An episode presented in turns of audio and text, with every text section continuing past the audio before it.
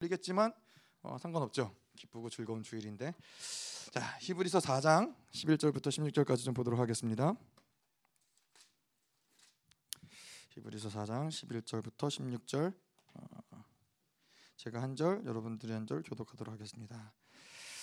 그러므로 우리가 저 안식에 들어가기를 힘쓸지니 이는 누구든지 저 순종하지 아니하는 본에 빠지지 않게 하려 함이라.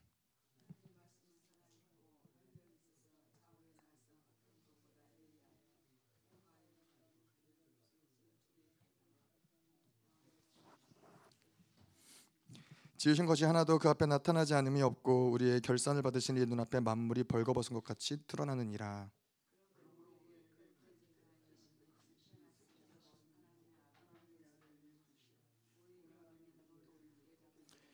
우리에게 있는 대제사장은 우리의 연약함을 동정하지 못하시리가 아니요 모든 일에 우리와 똑같이 시험을 받으신 이로되 죄는 없으시느니라. 그러므로 우리는 공률하심을 받고 때를 따라 돕는 은혜를 얻기 위하여 은혜의 보좌 앞에 담대히 나아갈 것이니라. 아멘. 자, 저희가 지난주 말씀 기억나시죠? 안식에 들어가는 어, 들어가 안식에 들어가기 힘써라라고 지난주랑 이번 주 두 번의 말씀을 이제 나눠서 어, 보고 있는데요. 자, 그 안식에 들어가는 것, 믿는 믿음이 가장 중요한 것이죠. 믿는 자는 저 안식에 들어간다. 네, 그런 말씀으로 저희가 지난주에 여러분 기억하시겠지만은 음, 이 안식으로 들어가는 것은 이 모든 성경에서 어, 예, 뭐 이스라엘 백성에게 또 출애굽 당시 이스라엘 백성에게 다윗 시대의 백성들에게 히브리 기자에게 지금 이 시대에게도 하나님이 끊임없이 말씀하시는 게 너희가 들어가야 될 인생의 너희들의 존재의 궁극적인 목적은 안식에 들어가는 거다. 예, 그렇기 때문에 하나님이 끊임없이 안식에 들어가라고 예, 말씀을 하실 뿐만 아니라 또 안식에 들어가지 못하는 것을 두려워해라. 그것은 인간의 존재에 하나님의 창조하신 창조의 목적 자체를 어, 이루느냐 이루지 못하느냐의 문제이기 때문에 단지 우리가 죄에서 예, 예수 그리스도를 만나서 구원을 받느냐 안 받느냐의 문제보다 훨씬 더 본질적이고 훨씬 더큰 어, 중요한 문제라는 것이 바로 안식에 들어가는 것이다라는 것을 이야기했었죠. 음. 자, 그래서 우리가 이 네 가지 종류의 안식을 지난주에 이야기했었는데 뭐 크게는 두 가지죠. 크게는 이 땅의 안식과 아, 영원한 나라의 안식이 있는데 이 땅의 안식이 어, 지금도 안식을 이야기하지만 단지 출애굽 시대의 안식이 아니라 지금도 이 안식이 우리에게 주어져 있다. 뭐 이 얘기를 하면서 뭐 그런 거 이야기했었죠. 하나님이 분명히 이스라엘 백성에게 말씀하시고 약속을 하셨기 때문에 그들은 반드시 하나님의 말씀대로 안식에 들어간다. 그런데 예, 이 폐역한 이스라엘 그 완악한 이스라엘 백성에게 하나님이 예, 그들에게 하나님이 너희들은 결단코 안식에 들어가지 못할 것을 하나님이 맹세하셨죠. 그래서 약속을 완전히 다 파기시켜 버리고 결론이 난거 뭐, 무엇이었냐? 이제 너희들은 안식에 들어가지 못한다. 그래서 실질적으로 1세대 이스라엘 백성들은 안식에 들어가지 못했죠. 하지만 거기에서 이 모든 안식이 끝난 것이냐? 아, 그렇지 않다라고 이야기하는 것은 무엇이죠? 이거는 창조의 하나님의 본질적인 질서기 때문에 그렇다는 거예요. 하나님도 만물을 창조하시고 하나님도 안식하셨고 예, 모든 만물을 창조하신 하나님이 이 모든 피조물들도 하나님의 만물 창조하신 질서대로 그 모든 것들이 안식 가운데서 모든 것들이 운행되어지고 사라지고 모든 것들이 재창조가 되어지고 이런 흐름 가운데 살아간다라는 걸 봤을 때 우리가 안식에 들어가는 것 아, 이것은 우리에게 있어서 너무나 당연한 것이라는 거예요. 우리에게 너무나 중요한 것이라는 것이죠. 그래서 이 땅에 안식이 있다라는 것을 이야기했었고, 자, 그 영원한 안식은 아, 무엇이죠? 여호수아의 안식을 이야기하면서 예, 영원한 안식, 예, 궁극적으로 우리가 가야 될 그 완전한 안식을 이제는 여호수의 안식을 이제 어, 모델로 삼아서 이야기를 한다라는 것이죠. 그래서 중요한 건 뭐예요? 그 영원한 나라에 아브라함이 보았고 예, 다윗이 보았고 다니엘이 보았고 예, 이 모든 이스라엘 모세가 보았고 이 안식을 우리의 선진들이 본 그 영원한 나라를 아, 보는 자들이 어, 그걸 봄으로써 이 땅에 안식에 들어가고 안식을 경험하는 자들이 들어가는 것이 바로 영원한 나라의 안식이라는 거예요. 안식이라는 건 뭐예요? 하나님의 쉬심과 같이 우리도 그 쉼에 동참하는 것이죠. 하나님이 우리를 그래서 우리가 착각하지 말아야 될 거는 우리를 하나님이 일꾼으로 부르시지 않으셨다는 거예요. 우리를 일하기 위해서 무엇을 뭔가 만, 온, 성취하기 위해서 우리를 부르신 게 아니라는 거예요. 우리는 창조의 목적 자체가 하나님과 쉼이고 하나님과 안식을 누리는 것이고 안식을 누린다라는 것은 그분이 만들어 주신 모든 것, 그분이 어, 뭐 제공하시는 모든 것 그것들을 받아서 누리고 그분과 함께 기뻐하며 즐거워하며 살아가는 것이 그것이 안식의 삶이라는 것이죠. 것이죠. 우리 청년 집회 영상을 봤지만은 이 청년들이 그곳 가운데서 하, 내가 뭐 직장을 어떻게 하고 이거 끝나고 뭐 어, 내뭐 시험이 얼마 앞이고 이런 것들 걱정하고 고민했을까요? 아니에요. 그냥 하나님 안에서 기뻐하고 즐거워하는 거예요. 뭐 끝나고 나서 고민해야 될 것들이 있으면 또 할 수도 있겠지만은 그것마저도 하나님께 계속 올려드리고 맡겨드리는 삶이 저 저기에서 보면서 뛰고 기뻐하고 즐거워하고 소리 지르고 이게 본질적인 하나님과의 삶의 모습이라는 거예요. 단지 집회 때뿐만 아니라 모든 삶의 영역 가운데서 우리는 그 분을 만나기 때문에 그렇게 기뻐하고 즐거워하는 게 정상적인 삶의 모습이라는 것이죠. 자, 그래서 오늘은 그렇다면 이제 안식에 들어가는 방법에 대해서 이야기를 하겠다. 오늘 말씀이 중요하겠죠. 예, 안식이 중요하다는 걸 알면 그럼 어떻게 안식에 들어가느냐? 예, 그래서 우리가 이 말씀에도 본 것처럼 안식에 들어가기를 힘쓸지니 자, 그래서 지난주 이야기했던 것처럼 이게 모순인 것 같은 게 아니 안식은 쉬는 건데 안식에 들어가기를 힘쓰라 하면 아, 그게 과연 안식의 안식이 무슨 의미인가라고 생각이 드는 어떠한 모순적인 부분들이 있다라고 말씀을 드렸죠. 자, 근데 그게 무슨 의미냐? 안식에 들어가기 힘쓸지니 이게 무슨 의미냐? 오늘은 음, 아, 이런 것들을 좀 이제 풀어보겠다는 것이죠. 자, 근데 중요한 거는 자 우리가 안식에 들어가야 되는데 혹 우리가 만약 안식에 아직 들어가지 못했다라고 하면 무엇이에요? 두 가지로 이야기할 수 있겠죠. 첫 번째로는 저 믿는 자는 안식에 들어간다. 아, 믿으면 반드시 그 안식에 들어간다라는 거예요. 그렇다면 우리가 안식에 들어가지 못했다라는 것은 아직은 그 믿음이 이루어지지 않았다는 것이죠. 뭔가 이 그 확고하게 정해진 그 믿음의 어떠한 상태가 우리를 우리는 그 상태를 갖지 못했다는 것이죠. 왜냐 믿음은 얘기했지만은 클 수도 있고 작을 수도 있고 살아 있을 수도 있고 죽을 수도 있고 더러울 수도 있고 깨끗할 수도 있고 그러한 믿음의 어떠한 상태가 됐을 때 저 믿는 자는 안식에 들어간다 그랬는데 그 안식에 어떤 들어갈 수 있는 믿음이 되지 않았다라는 것이죠. 자 또 한 가지는 믿음에 들어가기를 힘쓸지니 예, 안식에 들어가기를 힘쓸지니 자 그렇다면은 우리가 지금까지는 안식에 들어가기를 힘쓰기보다는 다른 것에 힘을 썼다라는 이야기를 할 수 있는 것이죠. 뭔가 하나님의 안식에 들어가기에 계속 우리의 모든 노력을 기울여서 하나님께 들어가기에 애썼어야 되는데 그러지 못했던 삶이 결국 우리로 하여금 안식에 들어가지 못했다라는 것을 이야기할 수 있다라는 것이죠. 자, 안식이라는 건 뭐예요? 우리가 비유로 이야기하자면은 마치 이 로켓가 로켓가 이제 이 지구에서 발사를 해가지고 어, 우리나라 같은 경우는 이제 고흥 고흥에서 이 발사대가 나, 나로호가 발사됐었죠. 그 고흥에서 이제 발사를 하면은 그 이 연료를 연료 탱크를 몇 개를 막 발사하면서 분리를 시키면서 쭉 올라간단 말이에요. 거기에 이 말할 수 없는 강력한 에너지들이 그 로켓 발, 로켓을 밀어내면서 쭉 올라가서 대기권을 통과하죠. 대기권을 통과하는 게 가장 어려운 시간이잖아요. 그 대기권을 통과하고 나면은 그 다음에 연료통이 필요해요. 그 다음에 연료통이 필요 없어요. 그래서 이 모든 연료통이 분리된 상태에서 그 대기권에서 그냥 그 흐름대로 흘러가는 예, 그러한 이 상태가 바로 우리 안식의 상태라는 거예요. 그래서 이게 다시 말해서 무슨 얘기냐? 우리가 안식에 들어가지 못했다, 못했다. 그러면 안식에 들어가기까지는 모든 노력을 다 기울여야 된다라는 거예요. 자, 이 모든 노력이 뭐냐? 뭐 이거는 또 저희가 이야기를 하겠지만은 자, 그래서 이 안식에 들어갔다. 이거를 우리가 뭐 성경적으로 이야기를 하자면은 요한일서 3장 9절에서 이야기하듯이 안식에 들어간 자들은 이제 죄를 짓지 않는 거예요. 안식에 들어간 거 아니 뭐 어떻게 죄를 짓지 않느냐라고 이야기할 수 있죠. 근데 그거는 안식에 들어가지 않았기 때문에 예, 그것이 그렇게 이야기할 수 있지만은 안식에 들어가면 죄를 짓지 않는 거예요. 뭐뭐 예, 뭐 그렇잖아요. 뭐 하, 그 나는 이제 안식 안식에 담겼구나 죄를 짓지 않는구나.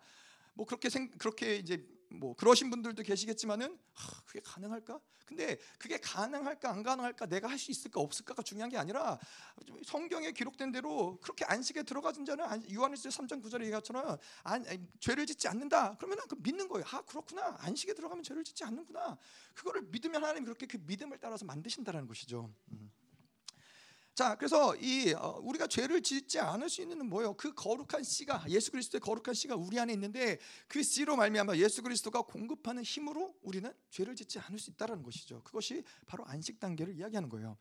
자, 그렇다면 이제 안식이 어떻게 들어가느냐? 우리가 이것을 어, 과학적인 원리로 예, 뭐 자연의 원리죠. 과학적인 원리기도 하지만 자연의 원리로 이, 이 관성의 법칙과 가속도의 법칙과 작용 반작용의 법칙이 있어요. 이거는 다 중학교에서 물리 시간에 배우는 예, 법칙들이에요. 뉴턴의 법칙이죠. 그래서 이거는 뭐, 어, 뭐 과학의 법칙이라기보다는 하나님이 만물을 만들어 놓은 그 질서를 영적으로 적용을 해보는 것이죠. 근데 그게 뭐 크게 다르지 않다라는 거예요. 자, 관성의 법칙은 뭐예요? 예, 관성의 법칙은 에너지나 힘은 그 상태를 유지하려고 하는 성향이 있다라는 거예요. 그래서 한 번 움직이기 시작한 물건은 계속 움직이려고 하는 게 관성의 법칙이에요. 또 한 번 멈춰 있는 그 물건은 계속 멈춰 있으려고 하는 게 바로 관성의 법칙이라는 것이죠. 아, 물론 뭐 계속 움직이려고 하지만은 어느 순간 멈추는 시간이 있죠. 그럼 왜 그래요? 뭐 저항이 있거나 뭐가 이런, 이런 것들 있지만은 그런 것이 전혀 없다면은 한 번 움직인 물건은 계속해서 끊이지 않고 움직이려고 하는 것이 관성의 법칙이라는 것이죠. 음.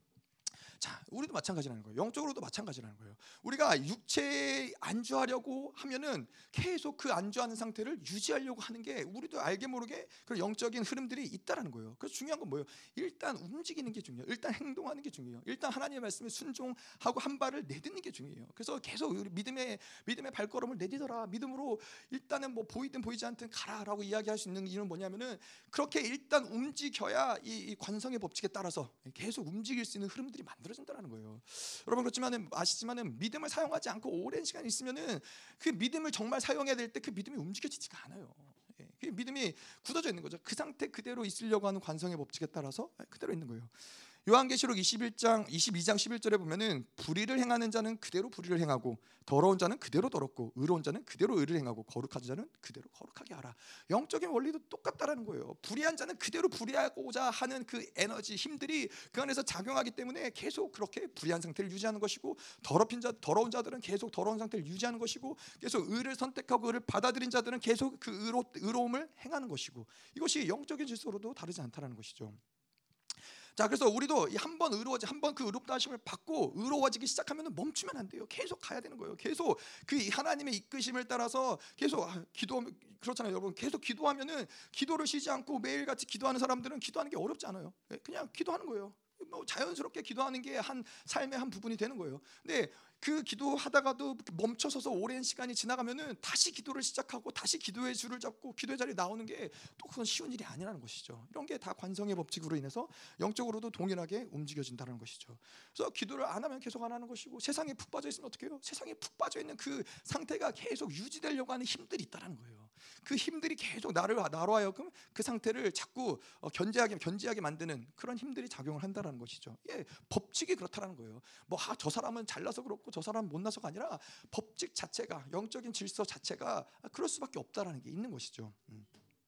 자 그런데 뭐요? 하나님이 말씀하시고 그 말씀을 듣고 그래서 예배가 중요한 게 하나님의 말씀을 들으면 그 말씀이 우리 안에서 움직이면서 우리로 하여금 새로운 방향으로 하나님을 향한 방향으로 발을 내딜 수 있는 동력을 주신단 말이에요.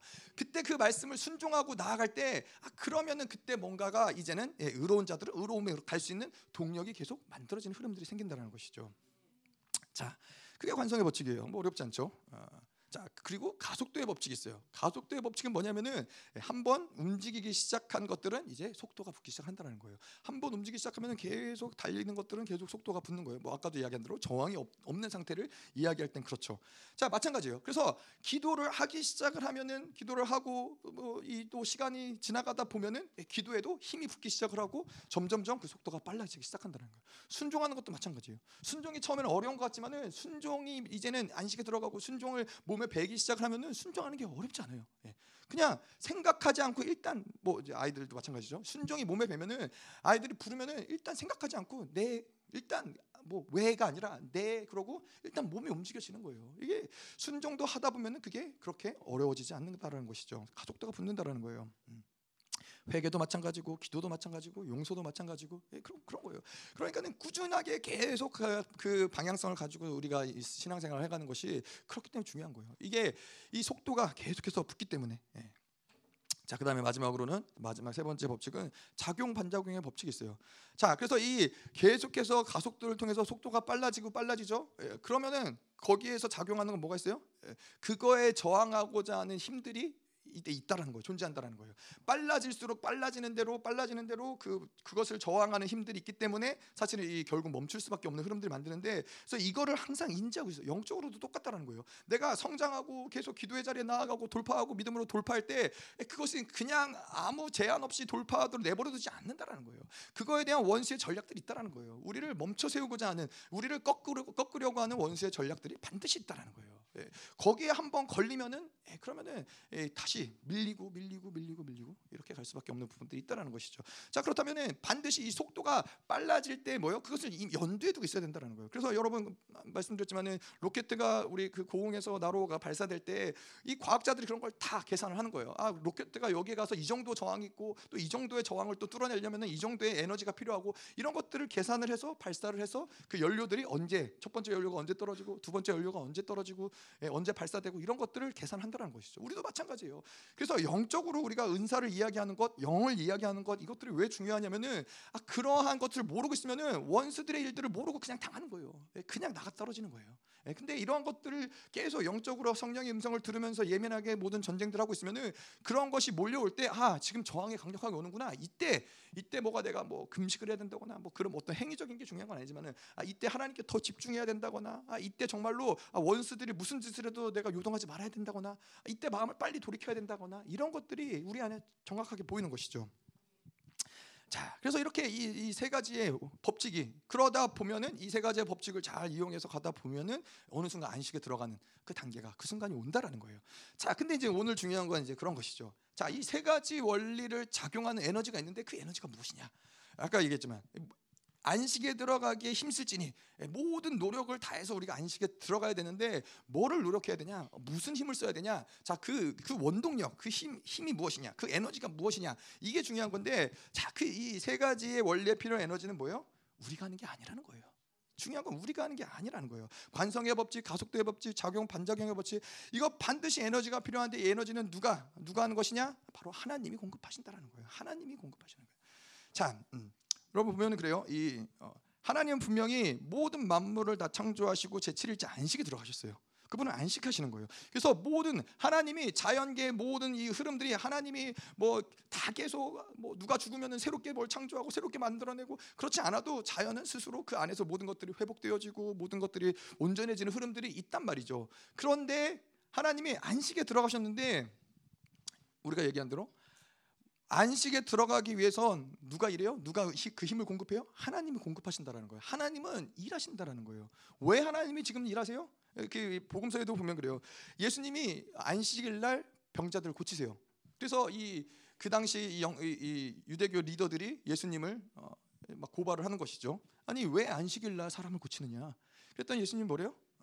아버지가 안식일 날 일하시기 때문에 나도 일한다라는 거예요. 왜 아버지가 일하세요? 그분 분명히 하나님은 안식에 들어가신 분인데 왜 그분이 일하세요? 자, 그 이유는 단 한 가지예요. 인간 때문에 그렇다는 거예요. 아직도 인간이 안식에 들어가지 못하고 타락한 인간들이 여전히 병들고 아프고 고난받고 있기 때문에 하나님은 여전히 일하신다라는 거예요. 하나님은 그 안식에 우리가 온전해지기까지 그분은 쉬지 않고 일하신다라는 거예요. 자, 그래서 어 철저히 하나님으로 일하게 해야 되는데 이사야서 62장 7절에 보면은 그런 말씀이 있어요.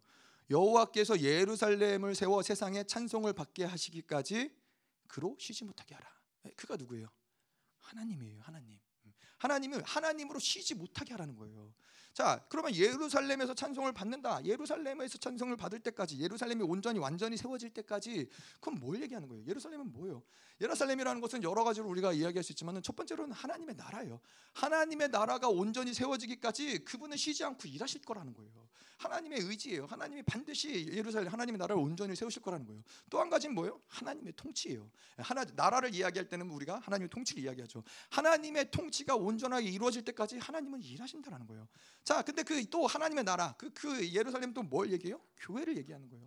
그 교회는 또 뭐예요? 우리를 얘기한다라는 거예요.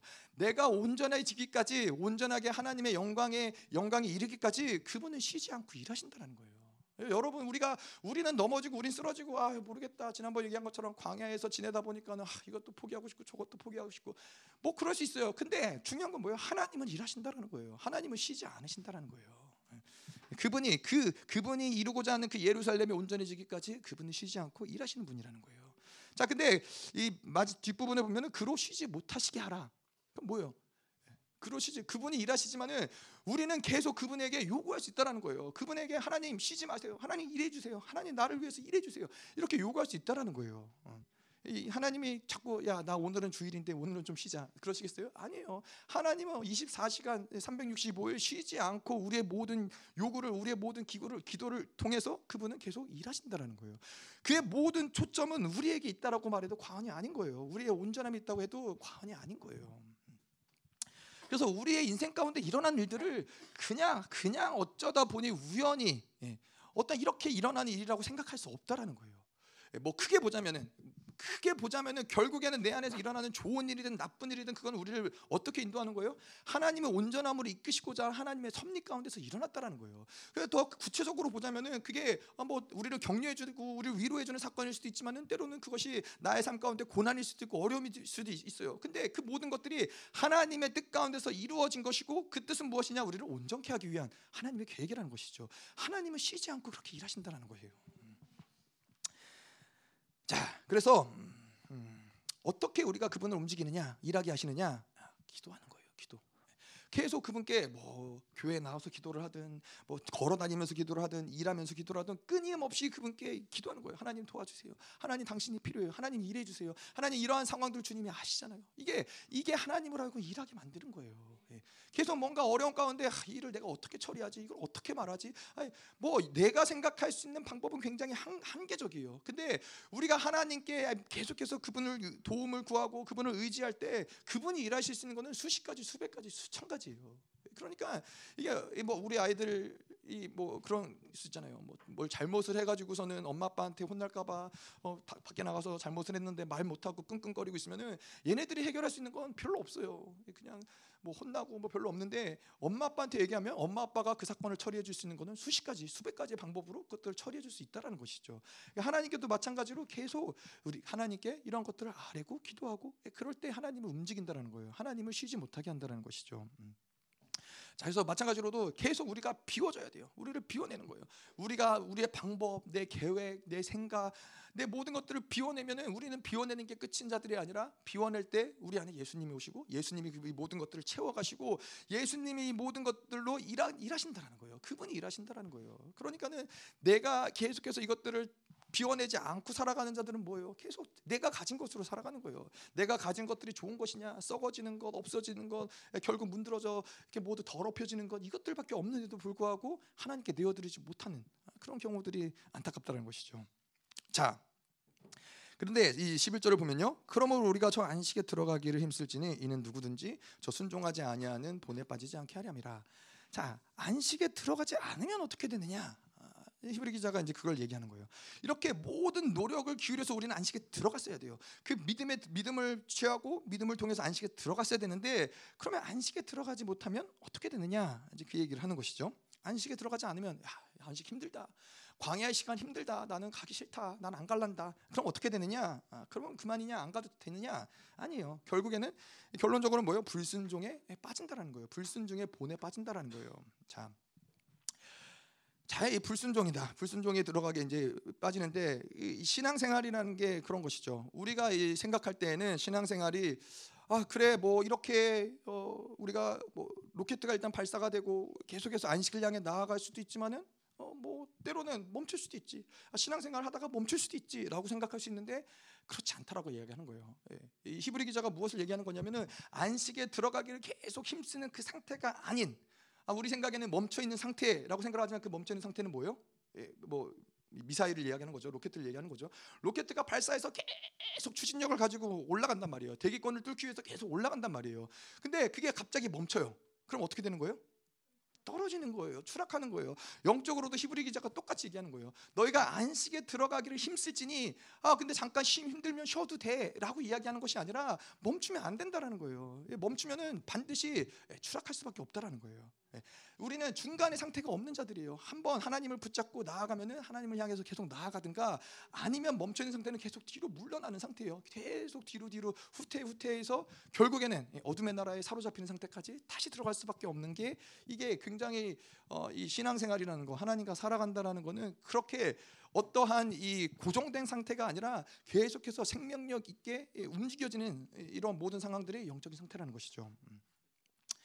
음. 자, 그래서 이렇게 이 히브리서 3장 14절에도 뭐라고 이야기하냐? 우리가 시작할 때 확신한 것을 끝까지 견고히 잡으면 그리스도와 함께 참여한 자가 되리라. 시작할 때 확신한 것을 끝까지 잡아야 된다는 거예요. 시작할 때 붙잡은 것을 놓치면 안 된다는 거예요. 그것을 끝까지 붙잡고 그가 공급하시는 힘으로 견고히 잡고 있으면은 이제 그리스도와 함께 참여하는 자. 그때 이야기하셨죠. 참여하는 자가 뭐라고 그랬어요? 그가 가진 모든 것, 그가 행하실 수 있는 모든 것, 그가 가지 받으신 모든 영광, 이 모든 것들을 우리와 함께 나누시고 우리의 것으로 우리가 거기에 동참된다라는 거예요. 참여된다라는 거예요. 그분의 것이 나의 것이 된다라는 거예요. 그때까지 우리는 계속 쉬지 않고 그분을 붙잡고 있어야 된다는 것이죠. 음. 자, 근데 만약에 멈춰섰다. 내려간다, 아, 추락한다. 그러면 어떻게 돼요? 불순종의 틀이 생긴다는 거예요. 불순종의 본을 만든다라는 거예요.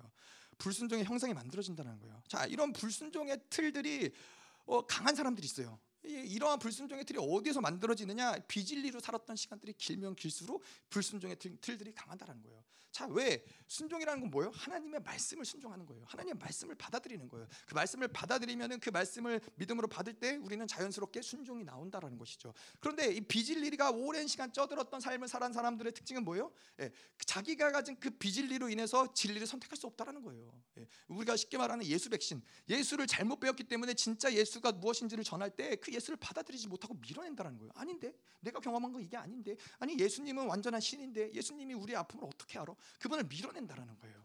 이게 이게 비진리를 근데 뭐 우리 많은 경우 많은 경우 이 세상에서 바벨론에 살아온 사람들은 이러한 비진리들이 알게 모르게 없을 수가 없다라는 것이죠. 그러니까 제가 말씀드리는 가장 좋은 방법은 뭐예요? 아, 내가 틀릴 수 있구나. 이걸 늘 늘 생각하는 거예요. 내가 생각하는 걸 맞다고 생각하고 그 고집스럽게 그것을 주장하는 거는 굉장히 어려, 신앙생활하기 어려운 어, 사람인 것이죠. 계속 아 그렇구나, 난 틀릴 수 있구나. 아, 내가 뭔가 내가 이것을 받아들이지 못하는, 내가 이 말씀을 순종하지 못하는 아, 내 안에 뭔가가 있구나. 그런 것들을 계속 볼 수 있어야 돼요. 계속 마음을 계속 이 영을 계속 열고 그분의 조명하심을 받아들이는 것이 신앙 성장하는데 신앙을 하는 데 있어서 굉장히 중요하다. 음. 자, 그래서 이 불순종의 본이란 무엇이냐? 아, 로마서 8장 7절에 보면은 아 뭐 불순종 뭐 그게 뭐 대단한 뭐 순종 못할 수도 있지라고 생각할 수 있지만은 로마서 8장 7절에 보면은 육신의 생각은 하나님과 원수가 되나니 이는 하나님의 법에 굴복하지 않을 뿐 아니라 할 수도 없습니다.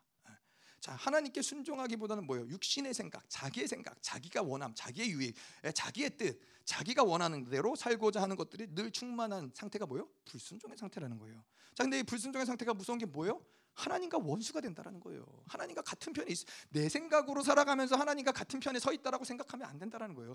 우리는 철저히 내 나라가 죽어지고 내 자아가 쪼개지고 내가 죽어질 때 하나님과 한 편에 그분의 말씀을 웰컴할 수 있는 것이지 내 생각과 내, 내가 가진 것들을 가지고서 하나님과 같은 편에 설 수 있느냐? 아니에요. 내 생각은 뭐예요? 세상으로부터 유입된 모든 나의 생각, 나의 경험, 나의 의지들은 하나님과 원수가 된다라는 거예요. 그래서 사도 바울이 육신의 생각은 하나님과 원수가 된다. 이 얘기를 하는 거예요. 네. 자, 또한 이 에베소서 2장 2절에 보면은 그때 너희는 그 가운데서 행하여 이 세상 풍조를 따르고 공중의 권세 잡은 자를 따랐으니 곧 지금 불순종의 아들들 가운데서 역사하는 형이라. 어, 이 세상이 시스템이 원하는 대로 살아가는 삶의 모습을 뭘, 뭐라고 얘기하느냐? 불순종의 아들들의 영으로 살아가는 모습이라는 거예요. 세상이 세상의 풍조, 세상이 말하는 것, 이 에베소에서 말하는 이것은 우리가 이 세상에 흘러가는 대로 살아가면은 결국에는 하나님과 하나가 되느냐? 아니에요. 하나님과 원수가 된다라는 거예요. 세상은 하나님과 세상은 원수의 지간이지 결코 세상과 하나님은 하나 될 수 없다라는 거예요. 그래서 세상에 푹 빠져서 세상의 것들을 다 웰컴하고 세상에서 뭔가 내가 한 가닥을 해보려고 애쓰고 노력하면은 그걸 하나님과 상관없는 삶을 살 수밖에 없다라는 것이죠. 음. 자, 그래서 어, 뭐 올라가는 것이 아니면은 추락하고 예, 돌파하는 것이 아니면은 예, 떨어지는 것이라고 이야기한 것처럼 하나님께 순종하고 있는 상태가 아니면 뭐요? 예, 세상에 순종하고 있는 상태라는 거예요. 내가 세상에 순종하지 않고 있는 상태라면 하나님에 순종하고 있는 상태일 가능성이 높은 것이죠. 중간 지대가 없다라는 거예요. 내가 하나님을 불순종하면서 아, 난 그래도 내가 원수랑 짝은 아니지. 내가 그래도 세상과 한편은 아니지라고 생각하는데 아니라는 거예요. 하나님과 순종하지 않은 상태는 반드시 원수와 하나 된 상태라는 것이죠. 음. 왜냐? 정반대이기 때문에 하나님의 나라와 세상은 정반대이기 때문에 음. 자 그래서 우리에게 중요한 건 뭐예요? 늘 하나님과 세상의 갈등이 있을 때는 하나님을 선택할 수 있어야 된다는 거예요. 늘 나의 생각과 하나님의 뜻과 갈등이 있을 때는 늘 하나님의 뜻을 선택할 수 있어야 된다는 거예요. 자 이게 어려울 수 있어요. 어렵죠. 내, 나의 모든 상황, 지난주에 말씀드린 것처럼 내가 가진 어떤 계획들을 내내뭐 자식들을 생각할 때 이런 것들을 하나님의 뜻을 선택하기가 어려울 수 있지만은 그 뜻을 선택할 때 그때 하나님의 위로를 경험한다라는 거예요. 아 하나님의 계획이 이거였구나. 아 하나님의 나를 향한 사랑이 이렇구나. 그때 알아, 알아간다는 거예요. 근데 그것을 믿음으로 선택하지 않으면 은 불순종할 때 하나님의 마음을 알 수가 없어요. 하나님과 하나님과 깊은 교제가 어, 이루어지기 어렵다라는 거예요. 믿음으로 하나님을 따라갈 때 하나님을 알아가는 것이고 아, 하나님 이런 분이구나. 하나님 날 이렇게 사랑하시는구나. 이걸 알아가는 것이지. 내가 하나님을 따라가지 않은 상태에서 나의 생각대로 삶을 살아가면서 하나님의 사랑을 느끼고 하나님의 뜻을 아느냐? 가능하지 않다는 얘기죠. 음. 자, 자 그렇다면은 이제 하나님의 안식에 들어가는 방법 그분이 하시는 것이죠. 자 근데 그분이 이것을 어떻게 하시냐? 하나님이 일하시는데 하나님이 어떻게 일하시느냐 이것을 좀 보도록 하겠습니다. 12절 13절을 좀 볼게요. 자 하나님의 말씀은 살아있고 활력이 있어 좌우의 날선 어떤 것보다도 예리하여 혼과 영과 및 관절과 골수를 찔러 쪼개기까지 하며 또 마음의 생과 뜻을 판단하느니 13절에 지으신 것이 하나도 그 앞에 나타나지 않음이 없고 우리의 결산을 받으실 이의 눈앞에 만물이 벌거벗은 것 같이 드러나느니라. 자, 모든 노력을 기울여라. 첫 번째로 어떻게 모든 노력을 기울이냐? 하나님의 말씀을 받아들여라.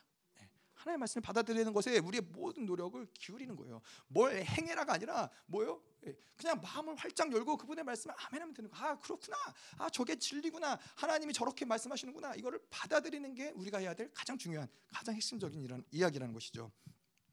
자, 왜 그러느냐? 이 이 하나님의 말씀은 어떤 말씀이에요? 그거는 창조주의 말씀이에요. 다바르의 말씀이에요. 하나님의 말씀은 권세가 있어서 빛이 있으라고 하면 빛이 생기는 그 말씀인 거예요. 근데 그 창조주의 말씀이 내 안으로 들어오면은 그 말씀이 어떤 역사를 일으켜요? 오늘 12절에 본 것처럼 그 말씀은 살아있고 활력이 있어서 좌우의 날선 어떤 것보다 건보다도 예리하여 우리의 혼과 영감이 관절과 골수를 찔러 쪼개기까지 한다는 거예요.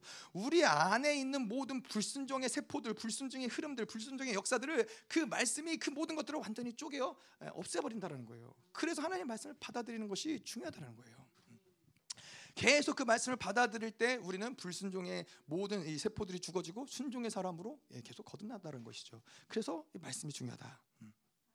자, 근데 이 믿음으로 받은 그래서 이렇게 하나님의 말씀을 믿음으로 받는데 이 말씀이 어떠한 속성을 가지고 있기 때문에 그러느냐? 하나님의 말씀은 영원한 말씀이에요. 그 말씀을 영원하다라고 이야기하는데 그 영원한 그래서 그 말씀을 우리가 믿음으로 받아들일 때 그 말씀은 우리 안에서 영원의 이 성향들 예, 영원성의 어떤들을 우리 안에서 만들어낸다는 거예요. 자, 영원성 그 그분의 말씀은 영원한 것이고 하나님 그 말씀을 받아들일 때 영원의 어떤 성향들을 우리 안에서 만들어내는데 그 영원한 성향을 무엇 뭐라고 얘기하는 것이죠? 그게 그게 무엇이죠? 자, 이 땅에 있는 것들은 영원하지 않은 것들이에요. 예, 나 나의 삶도 영원하지 않고 나의 생명도 영원하지 않고 이 땅에서의 생명 영원하지 않고 이 땅에 내가 가진 재물들, 이 땅에 가진 나의 상황들, 환경들, 이 땅에 가진 내 어떠한 이 한계들, 이 모든 것들은 다 영원하지 않은 것들이에요. 예, 뭐 하물며 돈마저도 때로는 내가 돈이 있을 때가 있고 돈이 없을 때가 있고 이거는 영원하지 않은 거예요. 그 상태는 항상 늘 변동하는 것이며 또 있다가 없어지는 것이며 사라진다라는 것이죠. 근데 영원하다라는 건 뭐예요? 예, 그러한 모든 상황과 환경과 조건에 영향을 받지 않는다라는 거예요. 그 모든 어떠한 이 땅이 가지고 있는 영원하지 않은 어떠한 것들의 제한을 받는 것이 아니라 모든 것들 다 초월할 수 있는 것들이 영원하다라는 거예요. 그러니까 그것은 영원한 거예요. 아무리 바람이 몰아쳐도 풍파가 몰아쳐도 영원한 것은 없어지지 않아요. 사라지지 않아요. 근데 하나님의 말씀이 영원하다는 건 그런 거예요. 그 말씀이 진리기 때문에 바람이 몰아치고 풍파가 몰려하고 내 안에 어떠한 이, 고난이 찾아온다 해도 그 말씀은 변하지 않는다는 거예요. 그것이 영원하다는 거예요. 그 영원성이 우리 안에서 하나님 말씀을 받아들일 때 그 말씀이 영원의 영원성을 만들어 간다는 거예요. 그럼 뭐예요? 하나님의 말씀을 받아들인 자들의 삶의 모습은 뭐예요? 이 세상에 요동칠 것에 대해서 요동하지 않는다라는 거예요. 영원한 말씀을 가졌는데 왜 요동해요? 영원한 말씀을 가졌는데 왜 상황이 이렇고 환경이 이렇고 조건이 이렇고 왜 요동해요? 그럴 수 없다라는 거예요. 하나님의 말씀은 계속 우리 안에서 그 영원한 성향을 만들어 간다는 거예요. 그래서 말씀을 계속 먹으면 먹을수록 아 이 세상이 정말 아무것도 아니구나. 예, 정말 죽으면 죽으리라 에스더가 고백한 것처럼 그건 아무것도 아니구나. 이것을 보는 거예요. 그 말씀이 강력함이 그런 것이죠. 자, 그냥 믿음으로 먹었, 먹었다고 먹었는데 내 안에서 영원성이 만들어지지 않는다. 그건 뭐예요? 그러면 그건 하나님의 말씀이 아닌 거예요. 네? 여러분들이 여기서 이 저희 이 교회에서 이 교회에서 하나님의 말씀을 먹었는데 아, 내 안에서 영원성이 만들어지지 않는다. 계속 모든 조금만 바람이 불면 흔들리고 요동하고 힘들고 영원성이 만들어지지 않는다. 그러면은 여러분 이 교회를 떠나셔야 돼요. 이건 하나님의 말씀이 아닌 거예요. 하나님의 말씀은 반드시 믿음으로 받아들였다면 우리 안에서 영원성을 만들어요. 모든 상황과 환경을 초월해서 하나님의 안식으로 들어가게 우리를 이끄는 게 예? 그리고 우리를 계속 변화시키며 하나님의 순종의 사람으로 만드는데 그 말씀은 계속 살아서 역사하고 예? 우리의 모든 혼과 영과 골수와 모든 것들을 찔러 쪼개기까지 한다라는 것이죠. 그것이 하나님 말씀이에요. 음. 자, 그래서 이 베드로전서 1장 24절 25절에도 보면은 그러므로 모든 육체는 풀과 같고 모든 영광은 풀, 풀의 꽃과 같으나 풀은 마르고 꽃은 떨어지되 오직 주의 말씀은 영원토록 세세토록 있도다. 하나님의 말씀은 그렇다는 거예요. 하나님의 말씀은 천년에도 천년 전에도 백년 전에도 지금도 이 순간에도 계속 그 말씀은 변하지 않고 하나님의 말씀은 진리로서 영원 영원토록 그 말씀은 우리 안에 살아서 움직이는 것이 하나님의 말씀이라는 것이죠. 자, 그래서 하나님으로 일하시게 하라라는 건 뭐예요? 그 말씀을 받아들이면은 그 말씀이 우리 안에서 일한다라는 거예요. 그 말씀이 우리 안에서 움직인다는 거예요. 그래서 우리에게 중요한 건 뭐예요? 뭘 아, 내가 이런 죄를 지니까 죄를 짓지 않도록 노력해야지 아니에요. 그냥 그 말씀을 믿음으로 받아들이는 거예요. 그 말씀을 아멘으로 받아들이는 거예요. 계속 그 말씀을 믿음으로 그 말씀을 믿음으로 받았잖아요. 근데 또 넘어졌어요. 그럼 어떻게 해요? 그러면은 이것을 회개하고 또 다시 믿음으로 취하는 거예요. 나는 넘어졌지만 이 말씀은 변하지 않는다. 결국엔 이 말씀이 승리할 것이다. 이거는 영원한 말씀이다. 어떠한 어떠한 나의 어떠함에도 결국 이 말씀은 어, 좌절되거나 없어지지 않는다. 그러고 다시 또 말씀을 선택하는 거예요. 그게 믿음인 거예요. 자, 그래서 이러한 하나님의 말씀을 계속 이 믿음으로 받아들인다는 것을 우리가 갈라디아서 뭐라고 그래요? 바로 듣고 바로 믿는다라는 거예요. 그 말씀을 바로 듣고 바로 믿었기 때문에 그 말씀을 통해서 하나님은 반드시 역사하시고 일하신다라는 거예요. 기도는 그 다음 문제예요, 사실. 우리가 이 뭐 수고하고 헌신하는 것들 이거는 다 그 다음 문제예요. 그래서 우리가 교회에서 그렇지만은 말씀이 들리지 않는 사람을 뭔가 봉사해라 이렇게 절대 얘기할 수 없어요.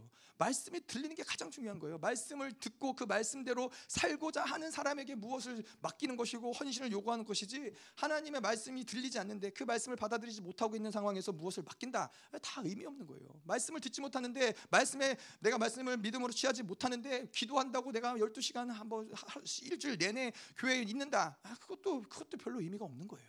오히려 미혹되기가 쉬워요.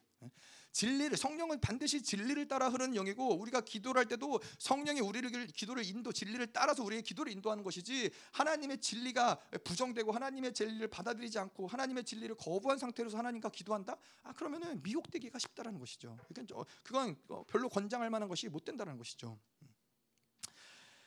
자, 그래서 정리를 하자면 그런 거죠. 하나님의 말씀이 우리 안에서 일하는데 결국 그건 무엇이냐? 하나 우리가 말씀을 예, 하나님 말씀을 믿음으로 받는 것이죠. 믿음으로 먹는 것이죠. 그러면은 그 말씀 마치 보혈이 우리 안에 우리 안에서 운행이 되면 뭐예요? 보혈이 우리 안에서 계속 죄 죄가 드러난다는 거예요. 보혈이 운행되기 때문에 죄가 드러난다는 거예요. 근데 하나님의 말씀은 뭐예요? 예수의 피로 쓴 말씀인 거예요. 그리스도의 보혈로 쓴 말씀인 거예요. 그래서 보혈로 쓴 그 말씀이 우리 안에서 운행되면서 우리를 감찰한다는 것이죠. 하나님의 말씀을 먹고서는 그 말씀을 대해서 우리가 아 내가 이런 부분 이렇게 하나님께 순종하지 못했구나. 아 나 이런 악들이 있었구나. 이걸 그 말씀이 조명하기 때문에 하나님의 그 말씀의 감찰하심을 따라서 우리의 모든 생각, 우리의 모든 마음과 뜻과 생각을 그분의 말씀이 판단하고 그것을 규정 우리는 믿음으로 규정을 받는 받아들이는 것이죠. 그러면은 말씀이 그렇게 들어가면은 그 다음에 그 말씀은 우리 안에서 이러한 모든 것들을 다 난도질하는 거예요. 비진리들, 우리 안에 모든 불신앙들, 우리 안에 모든 이 악들 이런 것들을 계속 다 아, 완전히 아, 난도질을 해서 요동을 요동을 흔드는 거죠. 그래서 이 심령과 골수를 쪼개는 역사들이 있다라는 거예요. 하나님의 말씀이 들어가면은 그래서 예, 반드시 귀에, 귀에 귀에 는 즐거울 수 있지만 입에는 달 수 있지만은 배에서는 쓴 거예요. 왜냐하면은 그 말씀을 살아내려고 하니까는 그게 아 정말 고통이 있을 수 수밖에 없거든요. 말씀 자체가 고통스러워서가 아니라 말씀대로 살지 못했던 나의 삶이 예, 말씀을 거역하고 살았던 나의 삶을 인해서 고통스러울 수밖에 없다라는 거예요.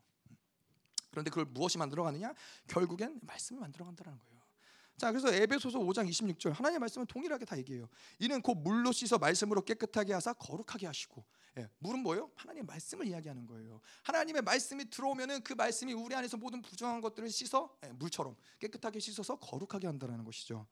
자, 그래서 안식에 들어가는 원리가 무엇이냐? 말씀을 먹고 우리의 그런 악들이 드러나면은 그것을 씻어버린 작업을 계속 만들어가는 거예요.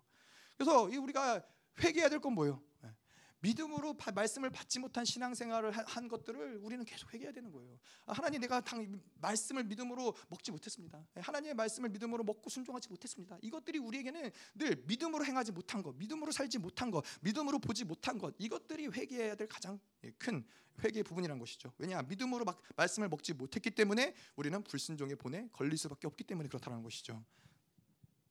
자 그리고 4장 13절에 보면은 지으신 것이 하나도 그 앞에 나타나지 않음이 없고 우리의 결산을 받으실 이의 눈앞에 만물이 벌거벗은 것 같이 드러났느니라. 음. 자 말씀이 들어가면은 그 앞에서 어떤 거짓이나 어떤 이 위선이나 속에 속이는 것들이 가능하지 않아요. 우리는 그럴 수 있잖아요. 아 나는 거룩한 척 할 수 있어요. 그 나는 뭔가 피해자인 척 할 수 있어요. 아 내가 그래서 그런 게 아니라 예, 뭐 우리 아이들도 그럴 수, 그럴 수 그런 데 있어요. 내가 정말 그렇게 하려고 했는데 갑자기 배가 아파서 아니면 갑자기 뭐 형아가 괴롭혀서 누나가 괴롭혀서 아 그래서 못했어요. 예. 근데 진짜는 보면은 하기 싫었던 거예요. 근데 하나님의 말씀이 들어가면은 하나님의 말씀이 그 모든 것들을 다 적나라하게 판단한다는 거예요. 특별히 언제? 예, 하나님 앞에 설 때, 예, 하나님의 이 영원한 심판대 앞에 설 때 불순종으로 살았던 것들, 불신앙으로 살았던 것들이 적나라하게 하나님 앞에서 다 드러난다는 거예요. 하나님의 말씀이 떨어졌는데 그 말씀 믿음으로 받지 않은 것들, 그 모든 것들이 다 적나라하게 벌서 벌거벗은 것 같이 예, 결산을 받으실 이의 눈앞에 드러난다는 거예요. 그때 무슨 핑계를 대겠어요? 하나님 근데 그때 아, 옆에 사람이 자꾸 괴롭혀서 그랬어요. 예, 아니에요. 하나님의 하나님이 그거를 모르시겠어요? 우리는 아무 말할 수 없는 거예요. 아, 그래서 목사님이 뭐 가끔 얘기하시는 대로 뭐요? 그러한 하나님 하나님의 심판대 앞에 서서 나의 인생이 쭉 돌아갔을 때 나의 모든 악들과 죄들과 모든 불신앙과 불순종을 보면서 예, 하나님 아무 말씀 안 하세요. 스스로 그것을 보고 예, 지옥으로 행한다라는 거예요. 예, 견딜 수가 없는 거예요. 자기의 숨겨 숨겨온 그런 모든 악들 내면의 깊은 것들이 자, 그래서 이 하나님의 말씀을 받아들여라. 이 하나님의 말씀이 우리 안에 있는 모든 불순종의 것들을 예, 난도질하고 쪼개고 이런 것들을 우리를 순종의 사람을 만들기 때문에 그렇다. 자, 근데 이 말씀을 또 다른 방향에서 해석이 가능해요. 자, 이 말씀 어떤 말씀이냐? 심판의 말씀으로 어, 받아들일 수 있다라는 거예요. 자, 이 민수기 14장 43절에 보면은 오늘 좀 민수기를 조금 볼 텐데요. 아멜렉인과 가나안인이 너희 앞에 있으니 너희가 그 칼에 망하리라 너희가 여호와를 배반하였으니 여호와께서 너희와 함께하지 아니하시리라. 자, 이거 계속 뭐예요? 이 지금 민수기 14장이 어떤 장면이냐면은 이제 이 어, 이스라엘 출애굽한 1세대 이스라엘 백성들이 가나안 땅 안식에 들어가기 목전에 있는 그 상황인 거예요. 그래서 정탐꾼들을 보내고 이제 정탐꾼이 돌아왔던 그 상황이 바로 이제 민수기 14장의 모습인 거예요. 그래서 이 지금 히브리 기자가 이야기하는 이 뭐죠? 이 하나님의 양날에선 검과 같이 모든 이 영, 혼과 육과 골, 혼과 영과 육과 골, 뭐 하여튼 뭐, 뭐였죠? 혼과 영과 관절과 골수, 예, 관절과 골수 찔러 쪼개까지 한다. 이것은 우리 안에 불순종의 세포들을 할 말씀이 찔러 쪼갠다는 뜻도 있지만은 14장 43절에 이야기한 것처럼 그 칼에 망하리라. 예, 아멜렉의 칼에 이스라엘 불순종한 이스라엘 백성들이 심판을 받는다라는 것을 동시에 이야기하는 것도 아, 포함이 된다라는 것이죠. 자, 그래서 민수기 14장을 좀 볼게요. 근데 14장을 한번 좀 열어 보세요. 좀 여기저기 좀 14장을 좀 볼 테라.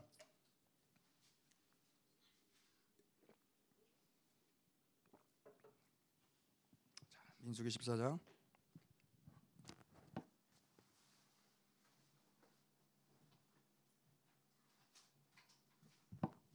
자 피셨습니까? 네. 자 13장 33절 보세요. 자 13장 33절에 가나안 땅의 안악 자손은 거인들 같고 우리는 스스로 보기에도 메뚜기 같다. 이게 뭐예요? 이 12명의 정탐꾼을 보냈는데 그 중에 10명의 정탐꾼이 그것을 보고 와서 이야기한 거예요. 아, 우리는 메뚜기 같다. 우리는 스스로 보기에도 메뚜기 같다. 우리는 거기 가면은 거기에 있는 거인들한테 다 죽을 수밖에 없다라고 어, 이야기를 한 것이죠. 자, 뭐요? 이열 명의 정탐꾼들이 보고서는 이, 그 하나님이 약속의 땅이다. 하나님이 거기를 우리로 하여금 들어가게 하겠다. 이거는 별로 중요하지 않아요. 그들의 눈에 보기에 그것은 두려운 곳이며 우리는 죽을 수밖에 없고 우리는 메뚜기 같다. 불신앙이에요. 불신앙으로 그걸 봤는데 무서운 건 그런 거예요.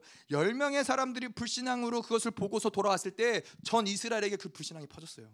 불신앙이 무슨 불신앙이 무서운 게 이런 거예요. 불신앙은 전파되는 속도가 굉장히 빨라요. 예, 그래서 우리가 보겠지만은 이 불신앙이 이제 시작이 되는데 그 불신앙의 시작은 아까도 이야기한 대로 열 명의 정탐꾼인데 그 시작 많은 경우 이 불신의 시작이 어디서부터 시작이 되느냐 자기 자기를 자기에게 집중된 상태, 자꾸만 자기를 바라보려고 하는 상태에서 불신에 낚이기 딱 좋다라는 거예요. 우리가 스스로 보기에 우리는 메뚜기와 같다. 자기에게 집중되다 보니까는 계속 이 불신이 거기서부터 역사되는 거예요. 아 나는 할 수 없어. 나는 부족해. 나는 힘이 없어. 나는 늙었어. 나는 쓸모 없어. 아유 그냥 적당히 살면 되지 뭘. 아니 뭘 이렇게 많은 걸 요구해. 다 뭐예요? 나에게 집중되니까 내 상태가 그러니까 나는 할 수 없다. 이 얘기를 하는 거예요. 불신의 시작은 거기서부터 시작이 되는 거예요. 그래서 존재가 중요한 게 뭐예요? 우리가 하나님의 자녀다. 거룩한 후사다. 뭐 마하나임의 군대가 우리와 함께한다. 이런 존재적인 게 중요한 게 뭐예요? 원수들은 자꾸 그 존재를 망각하게 만들면서 나는 메뚜기 같아. 내가 메뚜기 같은 그게 무슨 상관이에요? 살아계신 하나님이 영원성을 우리에게 주시고 그 말씀을 주시고 우리와 함께 하시는데 근데 하나님이 안 보이는 거예요. 이 다윗도 마찬가지죠. 골리앗과 싸울 때 모든 이스라엘 군대는 우리는 메뚜기 같다. 우리는 할 수 없다. 근데 다윗은 그렇지 않아요. 다윗은 아니 감히 하나님의 나라의 군대를 누가 모욕하냐? 하나님의 나라의 하나님을 누가 모욕하냐? 예, 보는 관점 자체가 달라버리는 거예요. 자, 그래서 1절부터 3절을 좀 보겠는데요. 1절부터 3절. 근데 제가 뭐 전체 보지 않고 중간중간 좀 잘라서 볼게요. 여러분들은 전체 보셔도 돼요. 자, 이스라엘 온 회중이 모세와 아론을 원망하며 우리가 애굽 땅에서 죽었거나 이 광야에서 죽었으면 좋았을 것을 어찌하여 여호와가 우리를 그 땅으로 인도하여 칼에 쓰러지게 하려 하는가? 예, 너무 길어서 제가 좀 잘랐어요. 중간중간. 자, 그래서 이스라엘 백성들이 이제 그러한 보고를 듣고 와서 이제 원망하는 거예요. 가보지도 않고. 믿음으로 뭔가를 취해 보지도 않고 모세와 아론을 원망하면서 뭐라 그러냐 애굽 땅에서 죽었으면 좋았겠다. 어? 아니 이 광야에서 죽었으면 좋았겠다. 음. 근데 왜 그 땅으로 인도해서 칼에 쓰러지게 하려 하냐? 그 얘기를 하는 것이죠. 자, 그래서 애굽 땅에서 죽었거나 죽었 죽었으면 좋았겠다라는 건 뭘 얘기하는 거예요? 그냥 나는 노예로 그냥 주는 거 주는 대로 그냥 시키는 거 하는 대로 그런 삶이 좋았어. 그냥 가만히 그렇게 사는 삶이 좋았지. 뭘또 어? 나아가고 믿음으로 뭘 하고 돌파하고 아, 나 이런 거 싫어. 그냥 노예의 삶이 좋아. 예. 노예 때가 좋았다라고 이스라엘 백성들이 얘기하는 거예요. 자, 그러면 또 광야가 좋았다. 광야는 뭘 얘기해요? 자, 이제 우리가 뭐 열방 교회가 아, 아, 뭐 광야 같은 곳이라고 어, 이야기를 했었죠. 자, 뭐요? 그런 제가 열방 교회 가서도 그런 분들이 많아요. 어떻게 열방 교회 말씀을 사모하고 또 말씀대로 살기 위해서 또 이런 하나님의 영광을 봤기 때문에 열방 교회 왔는데 또 거기에 거기에 거주하려고 하는 사람들이 있다라는 거예요. 그냥 아 그래 일단 열방교회 왔으니까 됐지 이제 뭐 어? 이제 뭐 그냥 어, 여기 있으면 어떻게든 되겠지. 예. 그렇게 해서 거기에 머물러 있기를 바라는 사람들이 있다라는 거예요. 열방 교회에 있지만은 열방 교회는 광야 같은 곳이 맞지만은 그 광야를 통과해서 약속의 땅으로 함께 가는 곳이지 약속의 땅 그 내가 그냥 아 이 정도 아, 그냥 그 거기에 열방 교회의 삶에 만족하고 안주하려는 사람들이 있다라는 것이죠. 아, 그냥 적당히 이 정도 사는 건 나쁘지 않아. 예. 아 그래 뭐24 중보하고 뭐 어, 셀하고 뭐 이런 거 뭐 그래 거기까지는 할 수 있어. 근데 더 이상 요구하지 마. 예, 이런 사람들 더 이상 나한테 뭘 더 요구하지 마. 아, 난 못해. 어, 난 그냥 여기가 좋아. 이만큼이 좋아. 뭐요? 광야의 삶에서 안전한 거예요. 그냥 광야에서 살다가 죽었으면 좋겠다라고 이스라엘 백성들이 이야기하는 거예요. 왜냐? 인도할 그 땅이 어떤 땅이라고 그랬어요? 믿음으로 살아야 하는 땅. 거기는 믿음이 없이는 살 수 없는 땅이에요. 예, 순종해야만 살 수 있는 땅이에요. 내 모든 거를 다 포기하고 믿음으로만 갈 수 있는 땅이고 거기에서 죽을 수도 있는 거예요. 거기서도 죽을 수 있는 것이고 전쟁이 있는 곳이고 내가 익숙한 것을 떠나야지 살 수 있는 삶이 바로 그 하나님이 인도할 그 땅이라는 거예요. 그러니까 그들이 두려워할 만도 했겠죠. 근데 하나님 하나님이 또 그 땅을 어떠한 땅이라고 하나님은 약속하셨어요? 하나님의 말씀 뭐라고 그랬냐면은 그 땅은 적과 꿀이 흐르는 땅이고 안식하는 땅이라고 그랬어요. 하나님의 안식 가운데 이스라엘 백성들을 동참시키기 위해 부르신 땅이라는 거예요. 근데 하나님의 약속은 온데간데 없어졌어요. 하나님의 약속은 온데간데 없고 아 그래 그 땅은 위험한 땅이야. 죽을 수 있는 땅이야. 아 그 거인에게 칼에 맞아서 우리는 다 죽을 거야. 예. 이런 땅이라는 거예요. 음. 자, 근데 이 그렇게 불신앙을 선택한 그들이 이제는 뭐요? 아론과 모세에게 하나님에게 불평하고 불만했죠. 불평하고 불만했는데 이제 그게 거기서 멈추지 않아요. 불신앙의 이 자그마한 씨앗은 결코 거기서 멈추지 않고 어디까지 반드시 가게 만드느냐? 대적하는 데까지 가게 만든다라는 거예요. 그래서 이 14절 14장 아, 4절에 보면은 우리가 한 지휘관을 세우고 애굽으로 돌아가자 하며 예. 그래서 어, 그들이 한 지휘관을 세우고 어, 뭐라 그래요? 음, 애굽으로 돌아가자. 한 지휘관 뭐예요? 모세와 하나님이 분명히 모세를 세우셨어요. 모세를 통해서 약속의 땅으로 그들을 인도하시기로 하셨어요. 그런데 그들이 이제는 한 지휘관을 세워서 우리 다시 애굽으로 돌아가자. 모세를 버리자는 거예요. 하나님의 뜻을 거역하자는 거예요. 자, 근데 어떠한 지휘관을 찾느냐 이게 중요해요. 어떤 지휘관을 찾느냐? 예, 하나님의 세운 리더가 아닌 자기의 이야기를 잘 들어주고 이해해주고 자기의 요구를 잘 받아들여줄 그러한 리더. 예. 마지막 때도 분명히 그런 리더가 설 거예요. 나의 아픔을 공감해 주는 것 같고 날 이해해 주는 것 같고 내 욕구를 만족시켜 주는 것 같고 내가 요구한 대로 다시 나를 애굽으로 인도해 줄 수 있는 그러한 리더. 성경 그 리더를 누구라 그래요? 적그리스도라 그러는 거예요. 적그리스도. 예. 그들이 원하는 거는 자기들의 요구를 들어줄 그 리더를 지금 우리가 세우자라는 거예요. 아, 하나님의 말씀대로 이끌어갈 우리를 이끄는 그 모세는 아, 이제는 그, 그, 그가 우리를 죽이려 한다. 예, 이제 그를 버리자.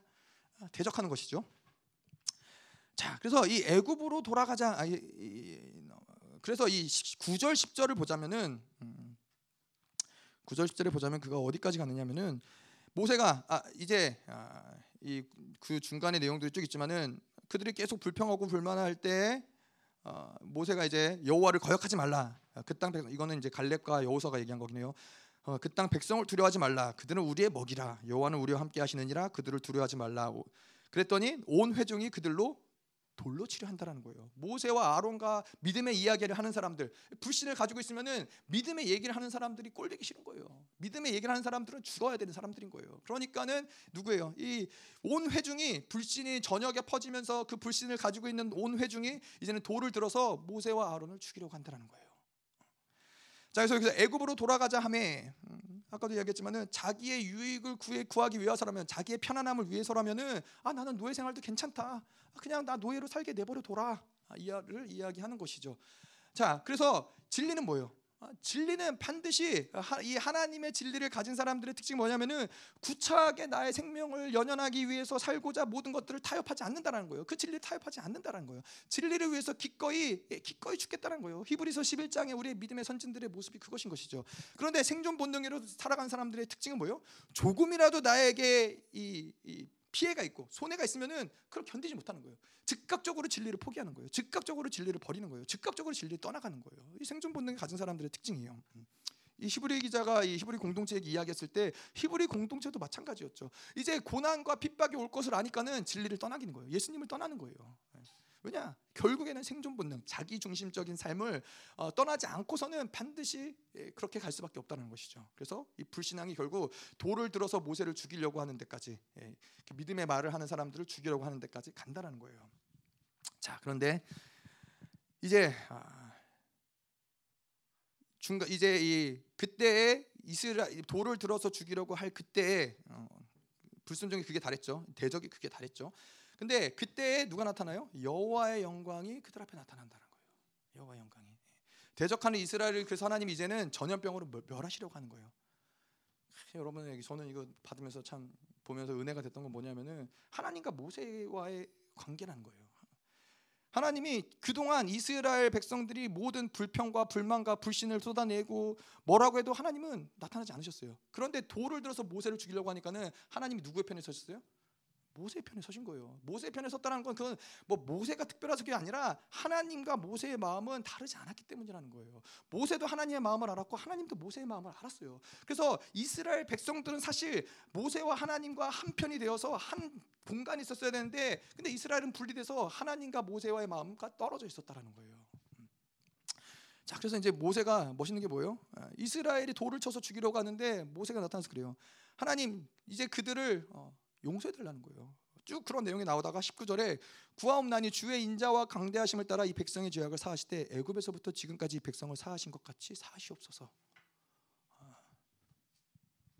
제가 그런 고민이 좀 됐어요. 말씀을 쭉 보면서 자 이, 이스라엘 백성들이 돌을 들어서 자기를 죽이려고 하는데 모세는 그들을 용서해 달라고 기도를 한단 말이죠. 근데 그 내용을 보자 하면은 뭐예요? 예. 하나님이 이스라엘 백성들을 어떻게 애굽에서 구해내, 구해내셨습니까? 하나님이 그들을 불과 기름 구 등으로 어떻게 인도하셨습니까? 하나님이 그들을 어떻게 약속의 땅으로 그들을 인도, 인도하겠다고 말씀하셨습니까? 다 뭐예요? 여러분 생각해 보세요. 모세가 어, 계속해서 이스라엘 백성들에게 이야기한 건 뭐냐면은 용서를 구하는 것도 그거는 이스라엘 백성의 어떠함 때문이 아니라 하나님 때문이라는 거예요. 하나님의 영광을 위해서라는 거예요. 하나님과 한 마음인 모세는 그게 마음이 아픈 거예요. 아니 하나님이 어떻게 그들을 인도하셨는데 하나님 당신의 명예가 무엇이며 하나님 영광이 무엇이며 하나님 종기가 무엇입니까? 하나님 그럴 수 없습니다. 그러면서 이스라엘 백성들을 용서해 달라고 고백하는 거예요. 이게 중요한 거예요, 여러분. 이 모세가 하나님과 하나 됐기 때문에 이 이스라엘 백성과 이스라엘 백성을 중재할 수 있었다는 거예요. 만약에 이스라엘 만약에 그가 모세가 보통 이 말씀 보면서 아, 모세가 얼마나 이스라엘 백성을 사랑했기에 이스라엘 백성을 위해서 그렇게 중재하고 중간에 섰을까? 아, 뭐 이스라엘 백성을 사랑하지 않았다라고 얘기할 수는 없지만은 만약에 이게 우리가 생각하는 그러한 사랑이었다면은 이스라엘과 모세가 하나 되어서 하나님을 대적하겠죠. 하나님 어떻게 그러실 수 있습니까? 하나님 우리가 어떻게 여기까지 왔는데 당신이 우리에게 이럴 수 있습니까? 모세가 이스라엘 백성들을 대표해서 하나님을 대적하겠죠. 그게 아론이 황금 송아지를 만든 사건이에요. 인본적 인본주의적으로 그 어떠한 이 이스라엘 백성들을 사랑했다면 반드시 구도가 그렇게 됐을 거예요. 그래서 모세도 죽고 이스라엘 백성도 다 죽을 수밖에 없는. 근데 모세는 정확히 하나님의 마음을 알았어요. 정확히 하나님과 한 편에 설 수 있었어요. 그래서 이스라엘 백성이 살을 수 있었다는 것이죠. 자, 그래서 이 하나님이 이스라엘 백성을 예, 용서해 주시는데 모세의 중재로 인해서 이스라엘 백성을 하나님이 용서하신다는 거예요. 용서하시지만은 그들을 전염병으로 완전히 다 멸하시지 않았어요. 멸하시진 않았지만은 그래도 어, 이제 28절부터 30절까지 보면은 그들에게 이르기를 여호와의 말씀에 내 삶을 내 삶을 두고 맹세하노라. 너의 말이 내 귀에 들린 대로 내가 너에게 행하리라. 너의 시체가 이 광야에서 엎드려질 것이라. 너희 중에 20세 이상으로 계수된 자 곧 나를 원망한 자 전부가 여분네 아들 갈렙과 눈의 아들 여호사 외에는 내가 맹세하여 너에게 살게 하리라 한 땅에 결단코 들어가지 못하리라. 예, 맹세코 결단코 들어가지 못한다라는 거예요. 자 근데 여러분 이 중요한 건 뭐예요? 하나님이 참 재밌으신 분인 게 그런 표현들이 이제 민수기 14장에 보면 나오는데 너희 말이 내 귀에 들린 대로 어, 너희가 불평 불만하고 나한테 말했던 그대로 내가 행하겠다는 거예요. 그게 뭐예요? 광야로 이제 돌아가야 된다는 거예요. 그들이 너, 야 너희들이 광야에서 살고 싶다고 그러지 않았냐? 너희들이 광야로 돌아가고 싶지 않, 싶다고 그러지 않았냐? 예, 하나님 무서 무서운 분 여러분 그래서 무엇을 말하시는지 조심하셔야 돼요. 이 내가 불신앙의 상태에서 무슨 말을 하는지 불신앙의 상태에서는 입을 말하지 않는 게 지혜로운 거예요. 그때 내가 불신앙으로 불평 하나님 그래 나 그때는 상태가 안 좋았잖아요. 아니에요. 그때 말한 그 상태 그 불평 불만은 하나님이 잊어버리세요? 아니에요. 하나님은 기억하신다라는 거예요. 물론 우리가 회개한 걸 하나님이 기억하지는 않으시죠. 근데 그만큼 우리가 무슨 말을 내뱉느냐는 중요하다라는 거예요. 그래서 하나님 뭐라 그래요? 너희가 간구한 대로 광야로 돌아가게 하겠다라는 거예요.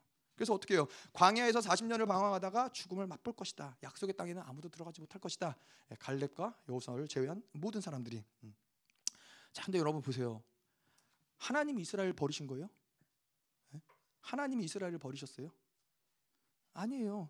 이스라엘이 하나님을 버리고 그 약속을 버리고 하나님이 아닌 그들의 욕구대로 자기가 원하는 대로 다른 리더들을 세우자 세우고자 하고 그들이 하나님을 버린 것이죠. 아, 나 하나님 하나님 세운 리더도 필요 없고 하나님도 필요 없습니다. 우리가 다른 리더를 세워서 우리가 내가 원하는 내가 원하는 방향대로 나는 갈 것입니다. 하나님을 버린 건 이스라엘이에요. 우리는 하나님은 결코 우리를 구원의 지소로 인도하지 않으세요. 그런데 뭐예요? 계속 하나님을 향한 불신앙과 불평을 가지고 있으면 반드시 하나님을 대적하는 흐름이 만들어질 수밖에 없다라는 게 무서운 거예요. 그래서 자그마한 불신앙도 함부로 함부로 그것들을 내버려두면 안 돼요. 제가 제가 가장 두려워하는 건 뭐냐면은 예, 예, 목사님 뭐죠 김민호 목사님도 그렇고 뭐, 목사님 사모님에 대해서 함부로 판단하는 거 어, 이거에 한 번 걸리면은 신앙생활은 끝나는 거예요 거기서.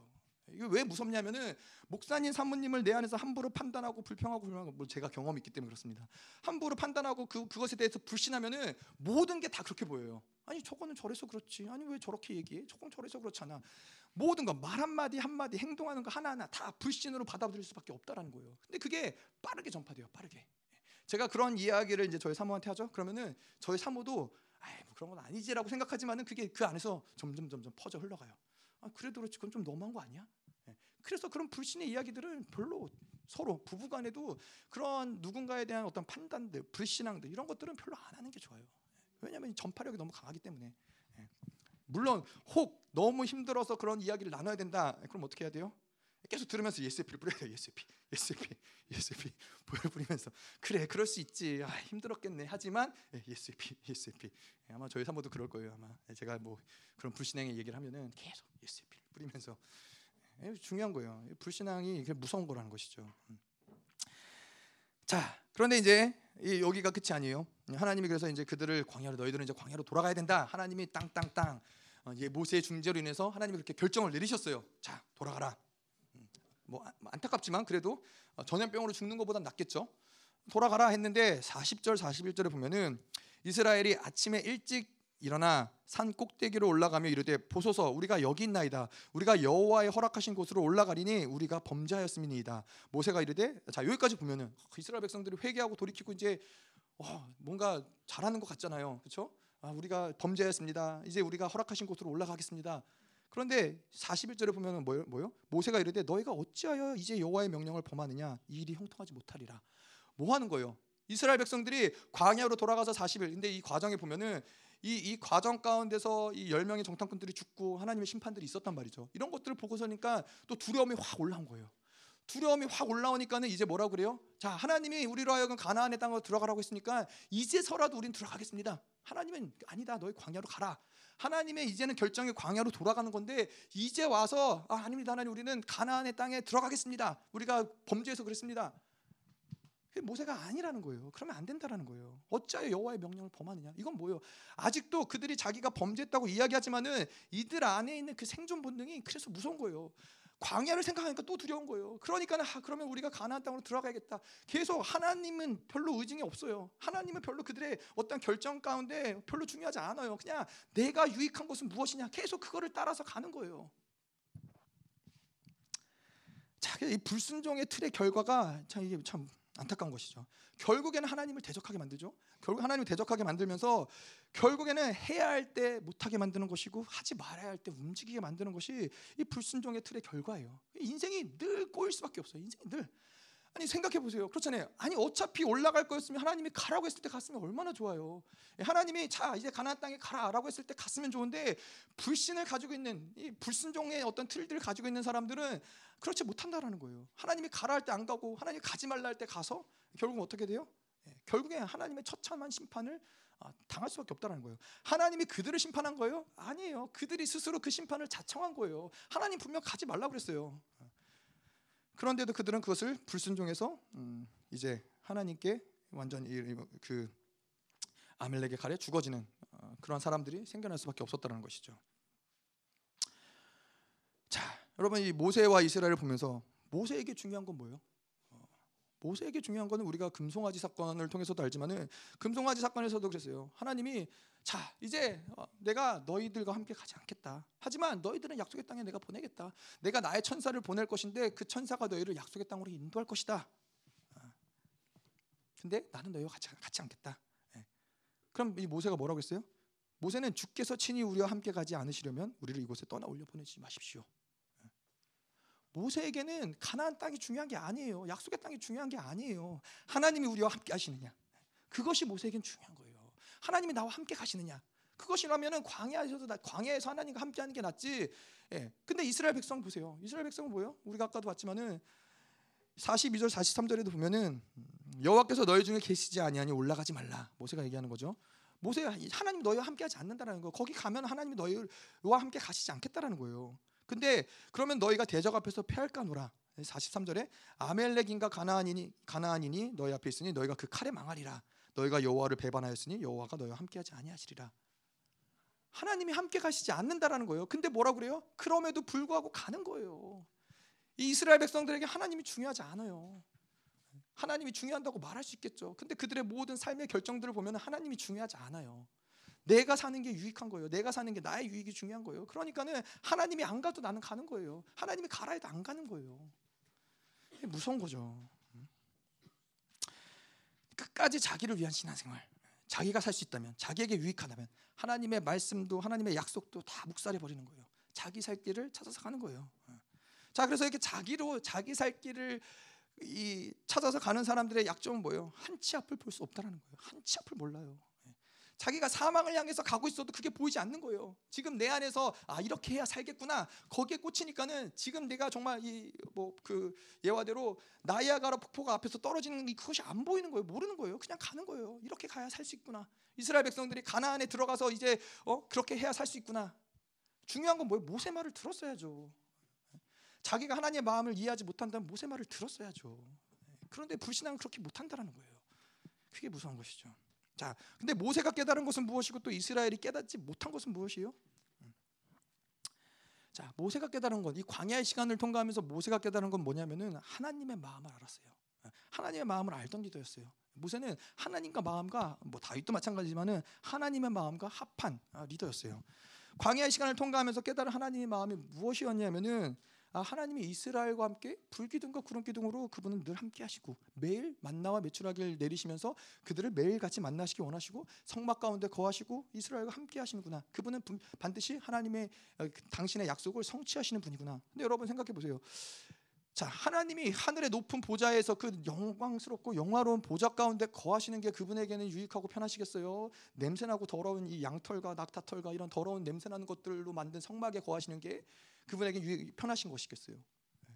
그분은 하늘의 보좌에 앉으신 게 편하신 분인데 근데 그분은 굳이 성막 가운데 호련히 임하신다라는 거예요. 그들은 성막 가운데 그분이 함께 이스라엘과 동행하신다라는 거예요. 어?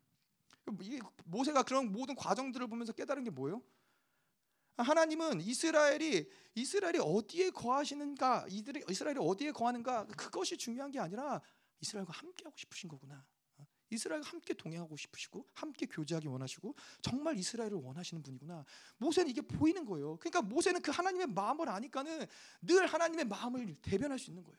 황금 송아지 사건 때도 지금 이, 이, 이 아멜렉의 사건 때에도 하나님의 마음을 대변할 수 있는 거예요. 하나님의 마음이 뭐예요? 하나님은 그들을 용서하기 원하시는 거예요. 하나님은 그들을 사해 주기 원하시는 거예요. 근데 모세가 하나님의 마음을 알기 때문에 그 하나님의 마음을 대변해 주는 거예요. 그러니까 하나님이 그것을 인정해 주시는 거죠. 사실 모세가 고마운 거죠. 이스라엘 백성 아무도 몰라요. 그 마음 하나님의 마음을 아무도 몰라요. 근데 오직 모세만 그 하나님의 마음을 아는 것이죠. 예. 근데 반대로도 마찬가지예요. 아무도 모세의 마음을 몰라요. 누가 알아요? 하나님의 마음만 안다는 거예요. 자, 그 믿음으로 사는 삶이 그런 거예요. 믿음으로 결정하고 믿음으로 사는 사람은 아무도 그 마음을 몰라요. 누구만 알아요? 하나님만 아는 거예요. 근데 그거면 되는 거예요. 하나님만이 나의 위로면 되는 거예요. 자, 이스라엘 백성들이 깨닫지 못한 건 뭐예요? 어, 하나님의 마음도 그분의 약속도 아무것도 붙잡지 못했어요. 여전히 나 살 길을 찾기에 바쁜 나머지 그냥 내 문제, 내 아픔, 내 상처, 내 절망, 내 비례, 내 가족, 나, 나, 나 하나님 안 가셔도 상관없어요. 하나님.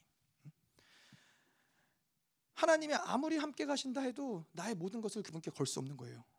내 마음 한, 내 마음 한 구석에는 여전히 나를 위한 내가 원하는 인생, 내가 원하는 성공, 내가 원하는 안락함들 이런 게 있는 것이죠. 당신이 안 가셔도 난 상관없습니다. 나는 갑니다. 나를 위해서 나는 갑니다. 이스라엘이 깨닫지 못한 건 하나님 마음이에요. 하나님 마음이 얼마나 아프실까요? 예. 그들을 출애굽에서 정말로 이 독수리가 그 새끼를 품고서는 인도하듯이 그들을 품고 그들 함께하고 그들이 매일같이 만나 매출하기를 예, 내리시고 그들의 모든 이 불평과 불만을 다 받아주시고 그러면서 여기까지 왔는데 예, 하나님의 마음도 모르고 의도도 모르고 약속도 모르고 아무것도 늘 원망하고 늘 불평밖에 없는 이스라엘. 자, 그래서 이 이스라엘 14절 45절을 보면은 그들이 그래도 산 꼭대기로 올라갔고 여호와의 언약궤와 모세는 진영을 떠나지 아니하였더라. 예. 그리고 45절에 아멜렉인가 산지에 거하는 가나인이 내려와 쳐서 파하고 호로마까지 이르렀더라. 결국은 죽어졌잖아. 그 칼에 죽어졌다는 거예요. 끝까지 끝까지 갔다라는 거예요. 이스라엘 백성들은. 이게 참 육체로 사는 이 인간의 악한 모습 이죠. 끝까지 가야 되는 거예요. 끝장을 봐야지. 예. 그 끝장이 뭐예요? 그 죽어져야 심판 때에 서야 예, 끝나는 것이죠. 예. 사실 불순종 어, 뭐 불신앙 이거 별로 어렵 어려운 문제가 아니거든요. 예수 그리스도가 모든 걸 다 용서하시고 우리는 그것을 회개하고 돌이키면 되는 문제예요. 이스라엘 백성들은 언제든지 회개하고 돌이키면 끝나는 문제였어요. 아, 하나님 우리가 잘못했습니다. 그러고 그분의 뜻을 받아들이면 끝나는 문제였어요.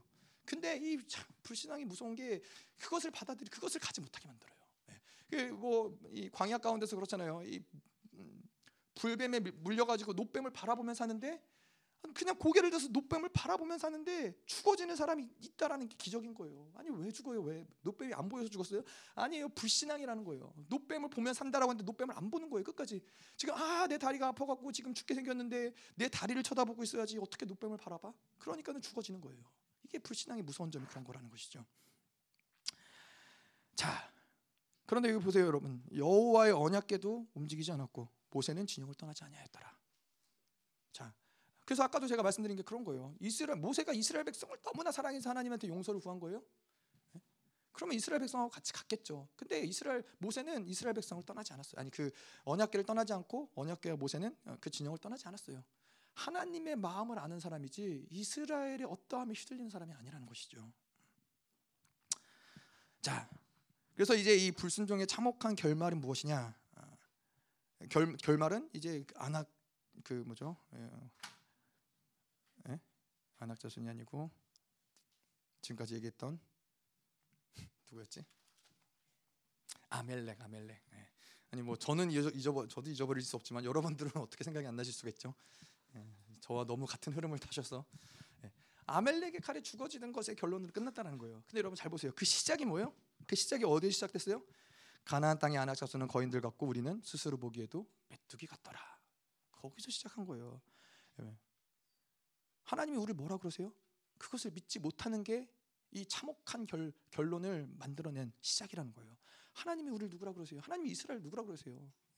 그것을 믿지 못하는 데서 시작하는 거예요. 모든 이 불신앙의 결론들이 무서운 것이죠. 자, 그래서 우리가 민수기 여기까지 보고요. 다시 히브리서로 돌아와서 자, 그래서 말씀이 버려질 때 아, 말씀을 그냥 우리가 듣지 않는다. 말씀이 그냥 우리 들었지만 흘려 보낸다. 말씀을 버린다라는 것은 버리는 것 그 자체가 문제가 아니라 그게 그 말씀을 내가 흘려보는 그 말씀이 칼이 되어서 다시 돌아온다는 거예요. 그 말씀을 부인하고 받지 못하고 거부해서 그 말씀은 반드시 독소로 어, 드러나는 사람이 있단 말이에요. 이 말씀이 반드시 심판으로 다가오기 때문에 뭐 그게 돈이 깨지는 문제일 수도 있고 건강이 깨지는 문제일 수도 있고 뭐, 뭐 다른 뭐가 깨지는 문제일 수 있지만은 반드시 독소로 그런 것들이 나올 수밖에 없다는 거예요. 말씀을 받지 않아서 고난 당하는 것을 깨닫고 회개하고 그 말씀을 믿음으로 다시 받아들이는 그 과정이 중요하다는 거예요. 예. 자, 그래서 우리가 그냥 이 삶을 살아가면서도 계속 봐야 되는 거예요. 우리의 삶이 우연히 일어나는 것이 아니라 몸이 아프다. 아, 몸이 아픈 애가 아니라 반드시 예, 그냥 뭐 그럴 수 있잖아요. 아, 뭐 우리 경찬이가 집회 갔다 와서 감기 걸렸지만은 아 그냥 뭐 감기 걸릴 수 있지. 사람들 많이 모였으니까 감기 걸릴 수 있지. 그럴 수 있어요. 근데 전능하신 하나님이 우리를 보호하시면은 안 걸릴 수도 있었던 문제인 거죠. 근데 감기가 걸렸다. 그러면은 그냥 넘어갈 문제가 아니라 아 왜 감기가 걸렸지? 하나님 뭘 말씀하시기 원하시나? 뭐 꼭 내가 죄를 져서 그렇다 그런 문제는 아닐 수 있죠. 근데 하나님이 뜻 뭔가 하나님이 그런 뭔가 말씀하시고 싶은 것이 있을 수 있다라는 것이죠. 그러니까 그런 모든 상황들을 계속 내가 눈을 열고 귀를 열고 하나님께 조명을 받아야 된다라는 것이죠. 음.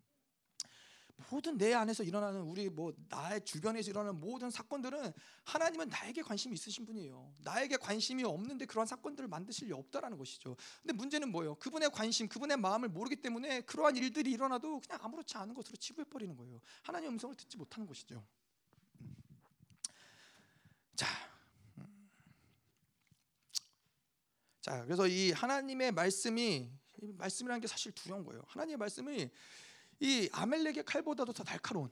그래서 하나님이 예수 그리스도의 입에서 나온 그 칼이 육체만 죽이는 것이 아니라 오늘 말씀처럼 혼과 영, 관절과 골수를 다 찔러 쪼개기까지 한다라는 것이죠. 하나님의 심판의 말씀이라는 거예요. 인간의 말은 선택할 수 있어요. 아 그래 저거는 내 저 조언은 뭐 좋지만 내가 거부할 수 있어. 근데 하나님의 말씀은 그럴 수 없다라는 거예요. 하나님의 말씀은 진리이기 때문에 그럴 수 없다라는 거예요. 하나님의 말씀을 내가 거부한 불순종한 그 상태는 뭐예요? 불순종의 틀을 만들어서 이스라엘 백성처럼 결국에는 예, 스스로 심판을 자청할 수밖에 없는 인생의 모습들이 나타날 수밖에 없다라는 것이죠. 자, 그래서 이 여러분 이 열방 교회 여러분 다니시는 것이 참 복된 교회 다니시는 거죠. 아까도 말씀드렸지만은 예, 청년들이 이, 요즘 세대의 청년들이 저렇게 하나님 예배하는 교회가 어디 있어요? 저렇게 하나님 앞에 울고 회개하는 교회가 어디 있어요? 복된 교회죠.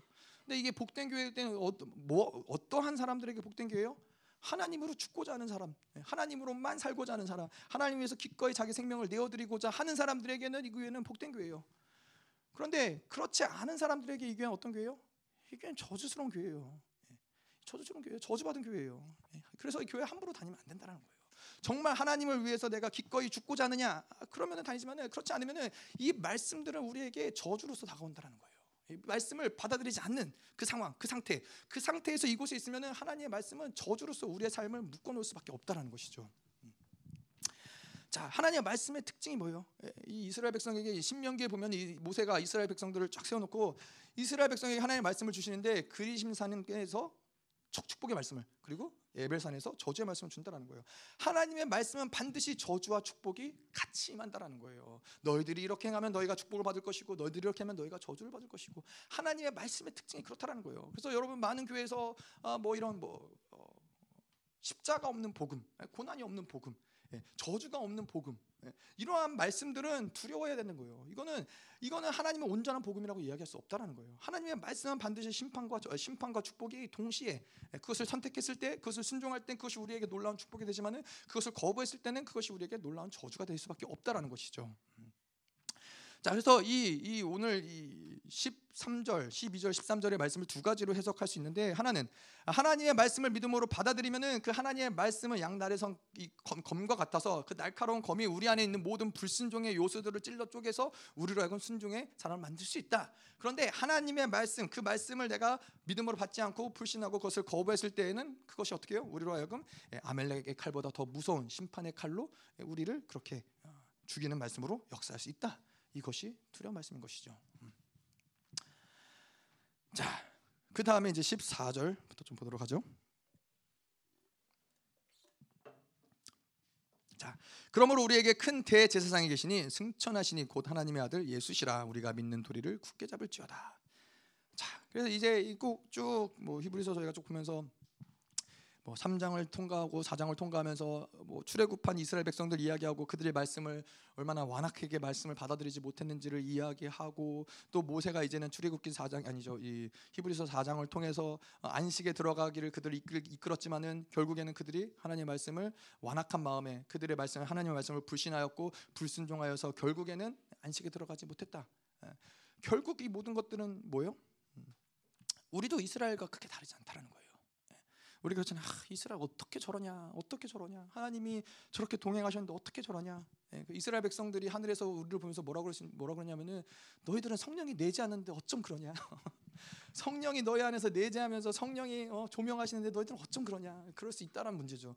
뭘 얘기하냐면은 우리도 별반 차이가 없을 수 있다라는 거예요. 우리도 그렇게 불순종하고 우리도 그렇게 불신하고 예, 우리도 그렇게 넘어지고 그럴 수 있다라는 문제예요. 우리에게 어떠한 소망이 있느냐? 그렇지 않다라는 거예요. 우리도 이스라엘 백성과 크게 다르지 않다. 음. 자, 근데 여러분 보세요. 출애굽을 이스라엘로 아, 약속의 땅으로 이끌었던 그 리더가 누구예요? 모세예요. 모세 아까도 이야기했지만은 모세는 하나님의 마음을 아는 자였고 하나님의 마음에 합한 자였고 하나님도 모세를 인정하기에 그의 온유함이 온 지면에 승했다라고 그랬어요. 예. 하나님이 그렇게 인정해주고 그렇게 탁월한 모세였음에도 불구하고 어떻게 요 모세는 하나님과 얼굴과 얼굴을 맞대어서 이야기하는 그런 하나님의 종이었어요. 근데 그럼에도 불구하고 모세가 이스라엘 백성들을 안식으로 이끌기를 실패했다라는 거예요. 우리의 자질적으로 봤을 때도 우리는 소망이 없고 예, 탁월한 모세가 있었음에도 불구하고 소망이 없다라는 거예요. 자, 그런데 그래서 이 4장 14절에서 중요한 건 뭐예요? 어, 안식에 들어가면 반전은 여기서부터 이제 시작을 하는 거예요. 자, 우리의 자질로도 안 돼요. 탁월한 모세도 안 돼요. 안식에 들어갈 수 없어요. 자, 그래서 이 하나님 누굴 보내셨어요? 예수를 보내셨다라는 거예요. 큰 대제사장이 계시니 승천하시니 곧 하나님의 아들 예수시라.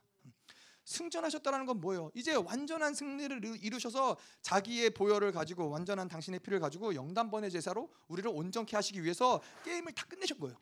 예. 그분이 이제 모든 게임을 끝내신 거예요. 그분이 이제는 승리하신 거예요. 음. 그래서 그분이 오시지 않았다면 안식에 들어가는 것은 불가능한 얘기예요. 예. 어떠한 면을 봐서도 어떠한 탁월한 리더가 있었어도 그거는 불가능한 얘기라는 것이죠. 모세 자체도 안식에 들어가지 못했어요. 약속의 땅에 들어가지 못했단 말이죠. 근데 그분이 오셨기 때문에 예, 안식에 우리는 들어갈 수 있다는 거예요. 여러분 제사라는 게 그래요. 구약의 제사의 원리를 보면은 이제 제사를 드리는 자가 이제 죄를 짓고 제물을 가지고 제사장에게 나오죠. 그래서 그 제사장이 이제 그 제물을 가지고서는 이 모든 이, 이 죄를 이제 뭐 전이할 걸 전이하고 이제 그 제물을 잡아다가 하나님께 올려드리는데 그 여전히 그 제사장에는 연약함이 있어요. 여전히 그 제사장도 허점들이 있고 여전히 그 연약함들이 있고 오염점들이 있을 수 있단 말이에요. 그런데도 불구하고 어, 하나님이 이러한 제사장이 이 제사를 올려 드릴 때에는 하나님이 그것을 허용하세요. 합법적으로 그 제사를 받아 주신단 말이에요. 예, 뭐 너무나 폐역하거나 너무나 악하지 않는 이상은 하나님이 그러한 연약함이 있음에도 불구하고 그것을 받아주신단 말이에요. 근데 신약을 와서 이제 예수 그리스도가 우리에게 큰 대제사장이 되시고 그분이 우리 우리를 위해서 영단번의 제사를 드릴 때 그분은 어떤 분이에요? 그분은 어떠한 오점도 없으신 분이에요. 어떠한 오점도 없으시고 온전하게 자기 자기 스스로를 영단번의 제사로 하나님께 드리신 분이라는 거예요. 그렇다면은 여러분 생각해 보세요. 구약의 시대에 그러한 오점이 있는 연약함들이 있는 제사장이 드린 제사도 하나님이 받으시고 죄를 용서하시고 그들을 용납하셨는데 예수 그리스도가 우리를 위해서 영단번의 제사를 드리고 우리를 위해서 우리의 제물을 올려 그 자신을 제물로 올려 드리셨을 때 하나님이 우리를 받아 주시지 않겠냐는 거예요. 하나님이 무조건 우리를 받아 주신다는 거예요. 무조건, 무조건 어느 조건도 상관없이 뭐요? 얘는 내 동생입니다. 아, 그러면 다 끝나는 문제인 거예요. 자, 그래서 우리가 믿는 도리를 굳게 잡을지어다. 그래서 우리가 머리이신 예수님을 붙잡아야 되는 거예요. 그분만을 붙잡아야 되는 거예요. 다른 어떤 것을 붙잡은 소망이 없어요. 다른 것을 붙잡은 다른 소망을 붙잡은 것들을 다 내려놔야 되는 거예요. 왜 예수를 붙잡기 위해서? 예, 내가 이것도 내 소망으로 붙잡고 이것도 내가 내 소망으로 붙잡고 그러고 이제 예수를 붙잡고 갈 수는 없는 거예요. 내가 아, 그래 나를 책임져줄 뭐 무슨 뭐 어, 이러한 뭐 보험이 있고 뭐 나의 생계를 책임져줄 뭐 자식들이 있고 그런 것들을 소망으로 붙잡고 있으면은 예수님이 나의 소망이 될 수 없다라는 거예요. 나의 소망은 오직 예수님이에요. 그분 우리가 뭐 두 손을 잡고 두 손을 가지고서는 뭐 세 가지를 한 번에 잡을 수 없잖아요. 예?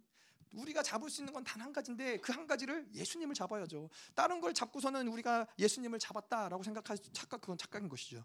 다 내려놓고 오직 예수님만을 붙잡아야 된다. 자, 그래서 4장 15절. 우리에게 있는 대제사장은 우리의 연약함을 동정하지 못하실 리가 아니요 모든 일에 우리와 똑같이 시험을 받으신 이로되 죄는 없으시느니라. 자, 왜 그분이 우리를 도우실 수 있어요? 우리의 모든 아픔, 연약함, 외로움, 우리의 모든 이러한 고독함들을 그분은 다 아시기 때문이라는 거예요. 그분이 인간으로 오셨기 때문에 우리의 모든 아픔과 고통, 연약함을 체휼하실 수 있는 분이라는 거예요. 음?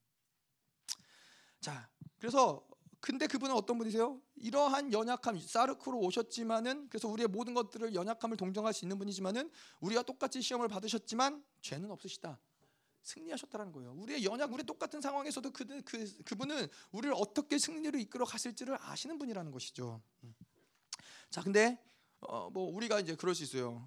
어, 그분은 분명히 우리의 모든 연약함을 아시고 동정하시고 예, 그것을 가지고 나오면은 하나님께 예수께 나 가지고 나오면 그것들을 모든 것들을 그분이 어, 받아주시고 용납해 주실 수 있는 분인데도 불구하고 우리가 하나님 당신 모르시잖아요라고 기도하는 경우들이 있다라는 거예요. 그런 사람들이 있다라는 거예요. 물론 말은 그렇게 안 하죠. 말도 그렇게 하는 사람도 물론 있어요. 예, 말도 하나님 모르잖아요. 하나님 인간 뭐 그렇게 얘기하는 사람도 있지만 말은 그렇게 하지 않지만은 하나님 당신은 몰라요. 당신 모르시잖아요. 이렇게 기도하는 사람들이 있다라는 거예요. 음. 자 그럼 뭐냐?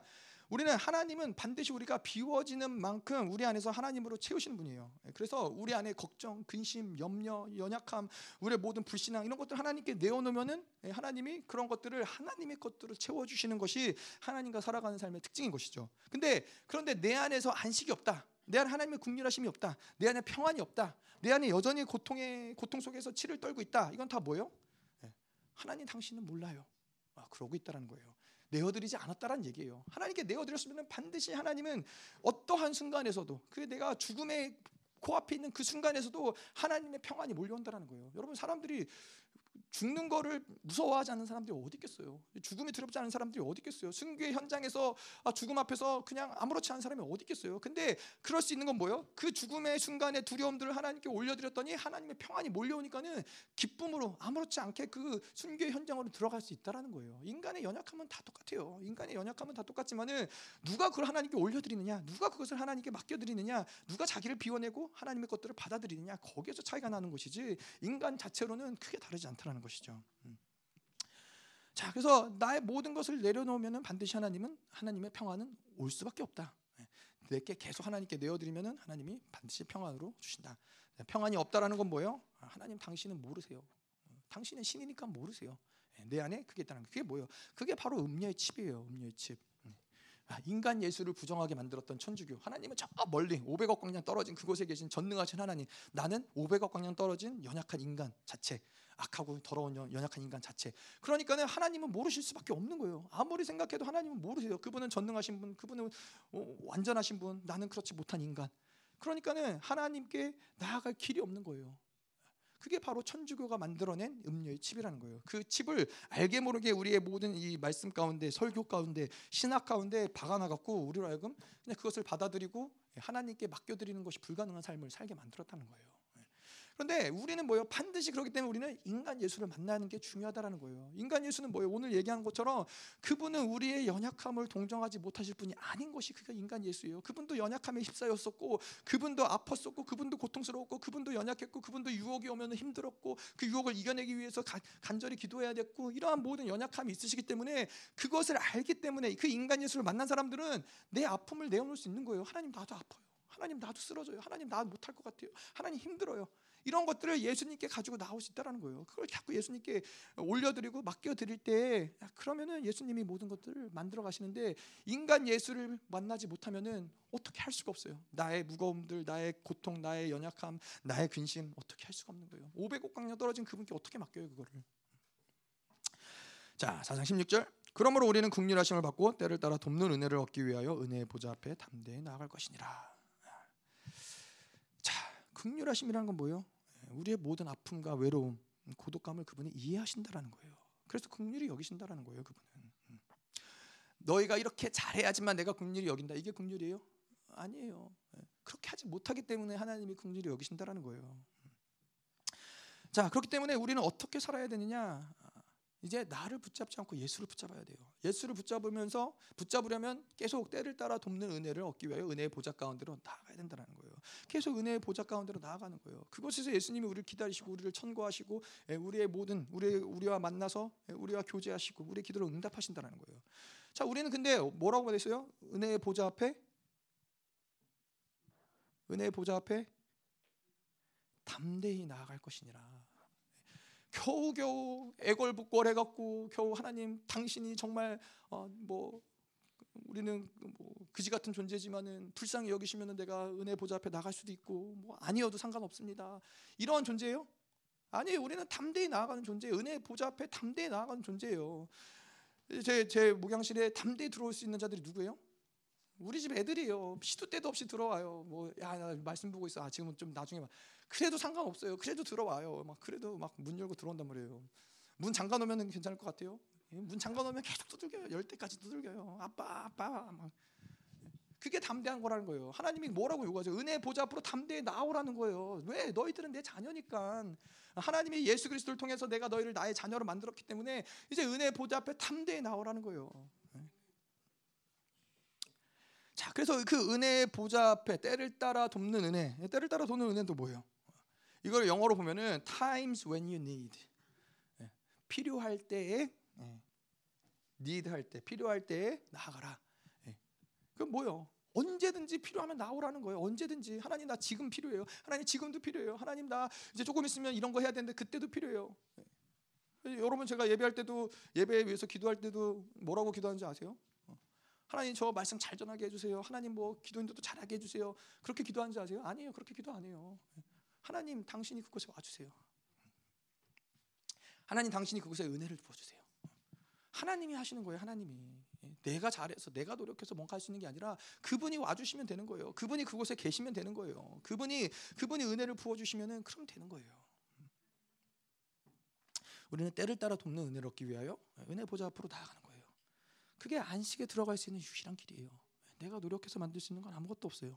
모든 노력을 쏟아서 안식에 들어가라. 뭐예요? 결국은 결국은 말씀을 믿음으로 받아들이라는 거예요. 결국은 은혜의 보좌 앞으로 나아가라는 거예요. 이게 노력해서 될 문제예요? 아니에요. 그분과 동행하고 그분과 교제가 노력해서 될 문제예요? 아니에요. 그분을 사랑하면 되는 문제예요. 그분을 받아들이면 되는 문제예요. 자, 은혜의 보좌라는 곳은 어디냐?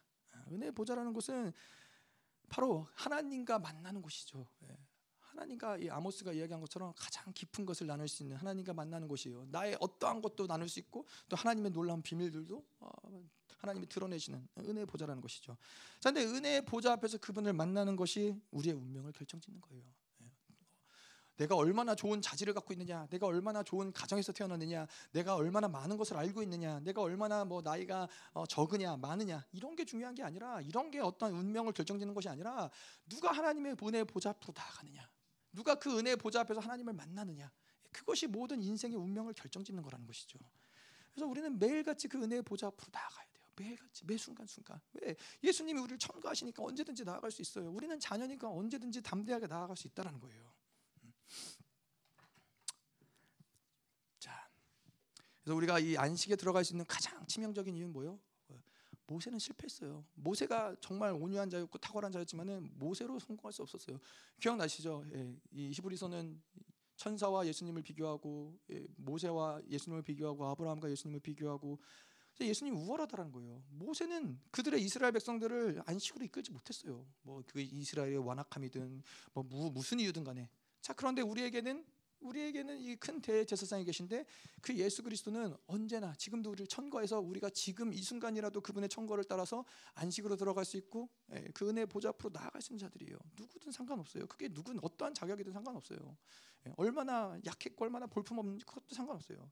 예, 우리가 늘 얘기하지만은 요셉이 그 형제들을 청구할 때 그 형제들이 어떠함을 보고서는 바로가 그 땅을 주었어요? 아니에요. 그 형제들이 무슨 죄를 지었고 무슨 악한 악한 범죄자들이고 무슨 아, 무슨 뭐 사람을 죽였든 뭐 했든 그것을 보는 게 아니에요. 오직 보는 건 뭐예요? 요셉이 천거 요셉이 천거했을 때 요셉을 보는 거예요. 아, 요셉이 천거하니까 그것을 들어주는 거예요. 누가 됐든 간에 그 형제기 때문에. 그래서 히브리서 2장 11절에 뭐래요? 예, 거룩한 자와 거룩하지 않은 자가 통질이다. 내가 너희를 형제라고 부르기를 부끄러워하지 않는다. 그래서 우리가 붙잡아야 될 건 그가 우리의 형제라는 거예요. 그렇기 때문에 그가 우리를 천거하시기 때문에 우리는 기꺼이 은혜의 보좌 앞으로 나아갈 수 있는 것이고 우리는 반드시 안식에 들어간다. 이것을 이야기하는 것이죠. 자, 그런데 우리가 몇 가지만 더 보도록 하겠습니다. 우리가 쭉 히브리서 4장을 보면서 중간 중간 이제 빼먹은 말씀들이 좀 있어요. 네, 어떤 말씀들이냐면은 안식에 들어가지 못하는 이유는 무엇이냐? 4장 2절을 보고 좀뭐 4장 2절, 6절 뭐 이렇게 좀 보면은 될 것 같아요. 어, 자, 4장 2절에 보면은 그들과 같이 우리도 복음 전함을 받은 자이나 들은 바 그 말씀이 그들에게 유익하지 못한 것은 듣는 자가 믿음과 결부시키지 아니함이라. 자, 우리도 복음을 전함 복음 전함을 받은 자다. 뭐요? 1세대처럼 안식에 들어갈 말씀을 우리도 받았다라는 거예요. 우리도 그 약속이 있다라는 거예요. 여전히 우리에게도 안식에 대한 영원한 안식, 이 땅의 안식에 대한 약속이 우리에게도 있다라는 거예요. 자, 그런데 그 이스라엘 백성들 1세대 이스라엘 백성들이 그 말씀, 그 약속을 받았음에도 광야에서 표류하다가 죽어질 수밖에 없었던 이유는 뭐예요? 지금 4장 2절에서 뭐 어떻게 얘기하고 있어요? 그 말씀을 믿음과 결부시키지 않았다라는 거예요. 말씀이 없어서가 아니에요. 약속을 안 주셔서가 아니에요. 그 말씀을 믿음으로 받지 않았기 때문에 그렇다는 거예요. 결국 안식에 들어가지 못한 이유는 뭐예요? 불신앙. 다시 말해서 믿음으로 받지 않아서 그렇다는 거예요. 히브리서는 그래서 간단해요. 히브리서는 믿는 자는 저 안식에 들어간다. 너희들이 안식에 들어가지 그렇다면 안식에 들어가지 못한 이유는 무엇이냐? 믿지 않아서라는 거예요. 믿지 않아서 안식에 들어가지 못했다라는 거예요. 자, 그래서 우리는 이 하박국에도 그렇고 히브리서에도 그렇고 갈라디아서도 그렇고 계속 얘기하는 거 오직 의인은 믿음으로 말미암아 살리라. 오직 의인은 믿음으로 말미암아 살리라. 성경에서 계속 이야기하는 거는 오직 의인의 삶의 모습은 믿음으로 사는 거예요. 믿음. 여러분 저희가 2024년도 말씀을 드리면서 이제 믿음으로 뭔가 하나님께 나아가는 어떤 발걸음을 떼신 영역들이 또 있잖아요 새롭게. 뭐 그 전에도 믿음을 사신 분들도 있지만 믿음으로 사는 영역들이 자꾸 확장돼야 돼요. 더 넓어져야 돼요. 계속 우리는 의인이라는 존재는 믿음으로 살 때 그 의인됨이 증명이 되는 거예요. 믿음으로 사는 삶의 모습들 삶의 증거들이 드러날 때 아 내가 의인이구나. 다시 말해서 아 내가 구원받았구나. 이거를 알 수 있는 것이지 믿음으로 살지 않고 믿음의 삶의 증거들이 살지 나타나지 않으면서 아 난 구원받았구나. 이거는 가봐 봐야 하는 문제라는 것이죠. 그래서 우리는 반드시 의인은 반드시 믿음으로 사는 거예요. 계속 2024년도 여러분들의 믿음의 발걸음들이 더 확장되기 원합니다. 숨을 쉬는 것도 믿음으로, 밥을 먹는 것도 믿음으로, 잠을 자는 것도 믿음으로, 모든 행위들을 다 믿음으로 해야 되는 거예요. 하나님이 나를 붙잡고 계시니까 내가 이 모든 것들이 가능한 것이지 믿음으로 선택하고 믿음으로 반응하고 믿음으로 바라보는 것이 올 한 해 우리의 놀라운 축복이 되길 믿습니다. 자, 그래서 어, 우리가 이 믿음으로 말씀을 받아들여야 되는 이유는 뭐냐면은 우리가 가진 이 인간의 한계 때문에 그래요. 우리가 인간이 가진 한계는 아, 이 우리가 그렇잖아요. 시, 우리가 가진 시력. 예, 여러분 뭐 시력이 좋으신 분들 그렇게 많지는 않으신 것 같네요. 다들 안경을 쓰시고 계신 거 보니까는.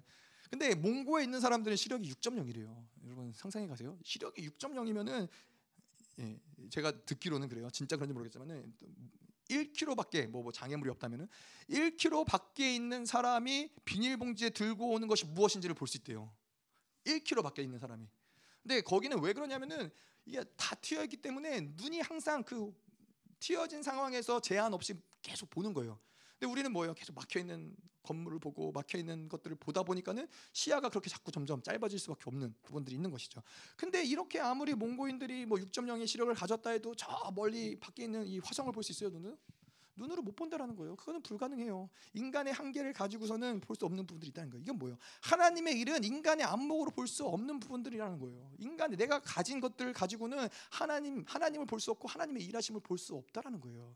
그래서 오직 의는 믿음으로 말미암아 살리라는 뭐예요? 하나님이 우리를 의롭게 하셨는데 그 의를 받아들이는 것도 믿음으로 받아들여야 되는 것이고 믿음으로 받아들일 때 하나님의 일하심들이 보이는 것이지 믿음이 없이는 아무리 내가 생각하고 아무리 내가 골똘히 고민하고 해도 그걸 하나님의 일하심을 볼 수 없다라는 거예요. 인간의 한계를 가지고서는 하나님의 것들을 볼 수 없다는 거예요. 자, 그런데 그 화성을 보려면 그렇게 어떻게 해야 돼요?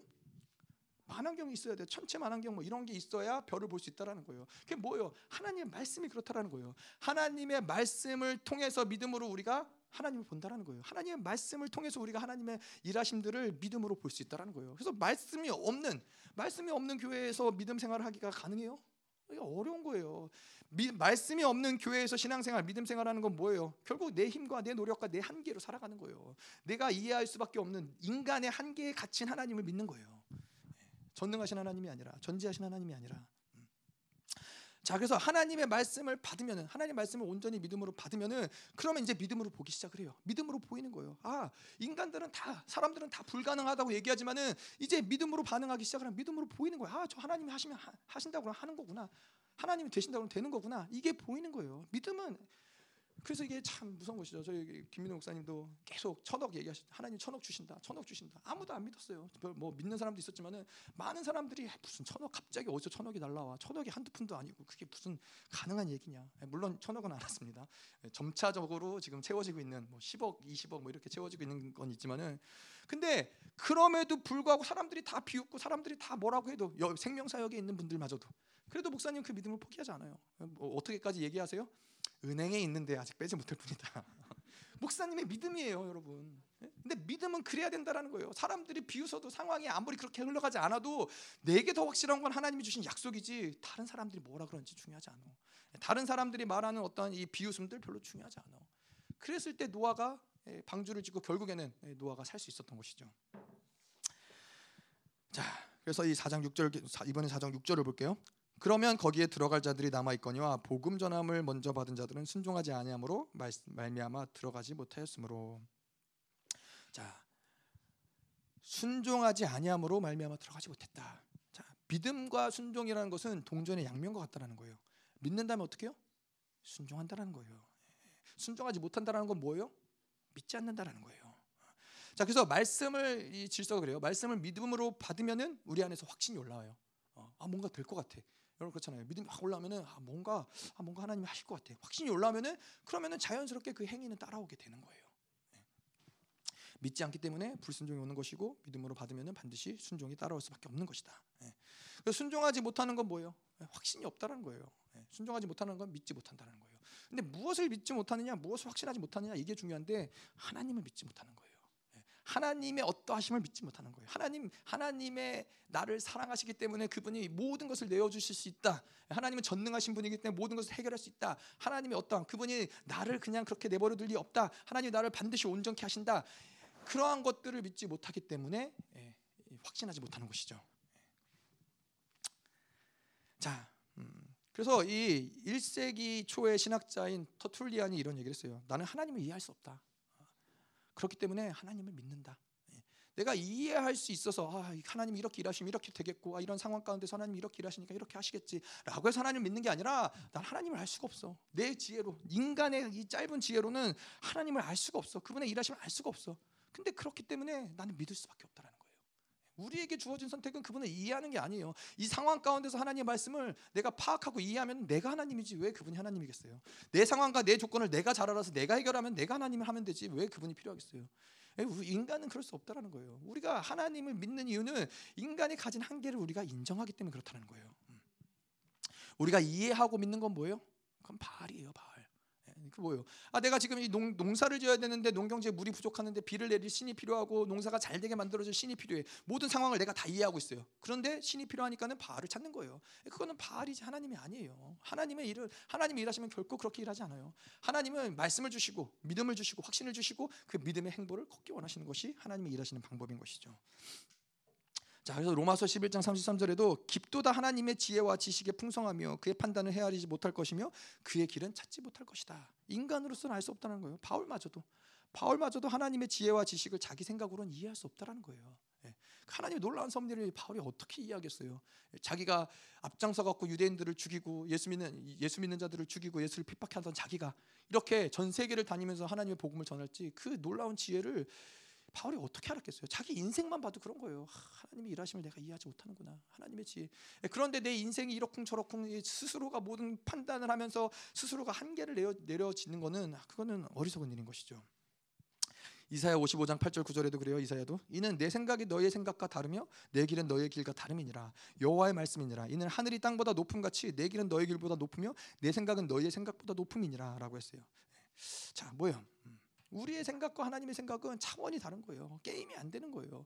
그러니까 우리에겐 뭐요? 이 순종의 안식에 들어가는 것이 중요해요. 아, 내가 뭘 알아서가 아니라 하나님 말씀하시면 아멘 가겠습니다. 아멘 하겠습니다. 아멘 내가 모르지만은 본토 친척 아비 집을 떠나라 하시면은 내가 본토 친척 아비 집을 떠나겠습니다.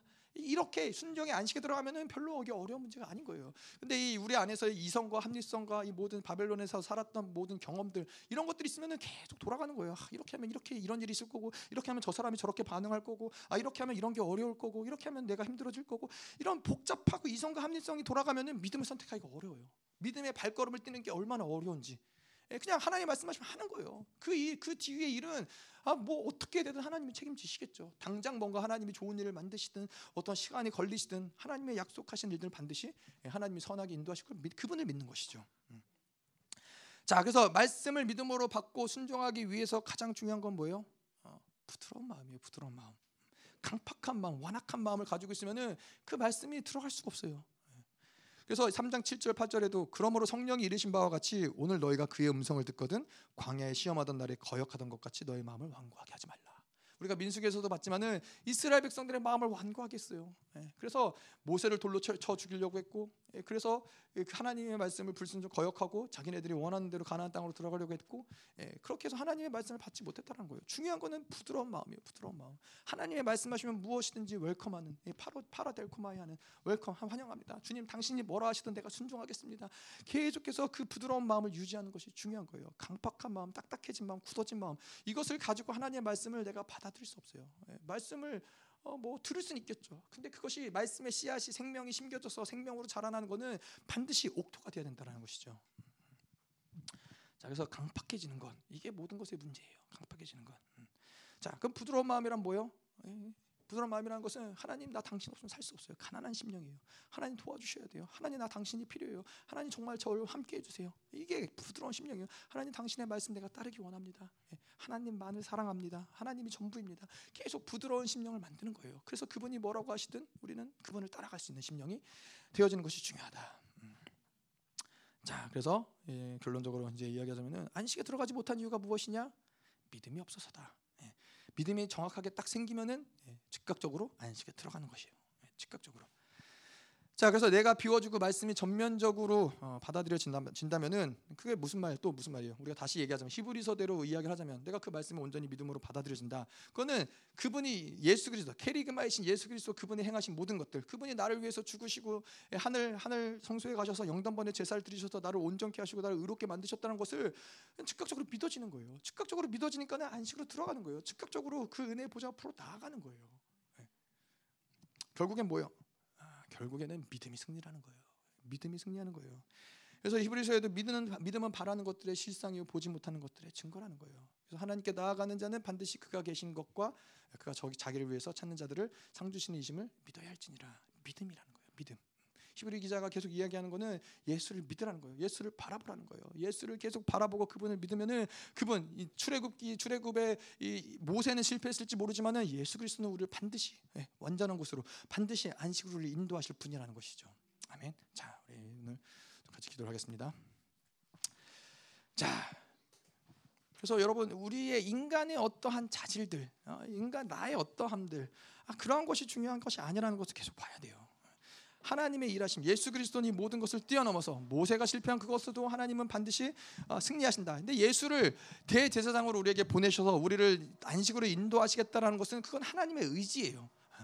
종을 보내고 선지자를 보내고 다 보내도 그래도 계속 실패. 그럼 어디까지 보내요? 아들까지 보낸다라는 것은 하나님은 반드시 반드시 내가 그 믿음을 그게 하나님의 믿음이에요. 하나님의 믿음. 우리의 믿음은 때로는 실패하고 절망하고 좌절되지만 하나님의 믿음은 결코 그렇지 않아요. 하나님의 믿음은 지금도 일하시는 거예요. 지금도 지금도 우리 안에서 그분이 일하시고 우리를 온전함으로 이끌어 가시는 거예요. 하나님은 결단코 그 믿음을 놓으신 적이 없으세요. 나를 향한 그 믿음, 우리를 향한 그 믿음을 하나님은 결단코 놓으신 적이 없으세요. 우리는 뭘 하면 되는 거예요? 그 믿음을 받아들이면 되는 거예요. 하나님의 그 약속을 받아들이면 되는 거예요. 그러면 반드시 그가 우리를 안식으로 인도하실 것을 믿습니다. 하나님 우리 안에서 하나님 그분의 믿음이 안에 더 운행되게 하여 주시옵소서. 하나님 우리 안에서 계속해서 불 불순종하며 하나님 불신앙을 가져가며 하나님의 믿음을 거부했던 영역들이 있다면은 하나님 내가 믿음으로 살지 못했던 영역들이 있다면은 하나님 오늘 이것을 회개하고 주님께 나아가기 원합니다. 하나님 나로 하여금 이제는 불순종으로 하나님을 대적하는 데까지 가지 않게 하시옵소서. 하나님 모든 불순종이 여러분들이 이제는 끊어지고 하나님을 온전히 그분의 안식을 들어갈 수 있는 자들로 하나님 우리를 일으키셔서 오늘 이 말씀이 하나님 하나님 양날의 선 날선 검과 같이 우리의 모든 혼과 영과 하나님 모든 골수들을 찔러 쪼개기까지 하는 하나님 모든 불순종을 제거하는 하나님의 강력한 말씀이 되게 하시옵소서 하나님 당신의 거룩한 자들 순종하는 자들을 일으키시옵소서. 말씀 앞에 엎드린 자들을 일으키시옵소서. 하나님 믿음으로 일어나게 하시옵소서. 더 하나님 부으시옵소서 이제는 교회 머리 되신 우리 구주 예수 그리스도의 은혜와 아버지 하나님의 끝없는 사랑과 성령 하나님의 내주 교통위로 충만케 하신 역사가 오늘도 안식에 들어가고자 하나님의 믿음을 선택하기로 결단하는 사랑하는 성도들과 그 가정과 직장과 기업과 비전 위에 이 나라 민족과 전 세계에 파송된 사랑하는 선교사들과 생명사역과 열방교회 위에 이제로부터 영원토로 함께 있을지어다 아멘.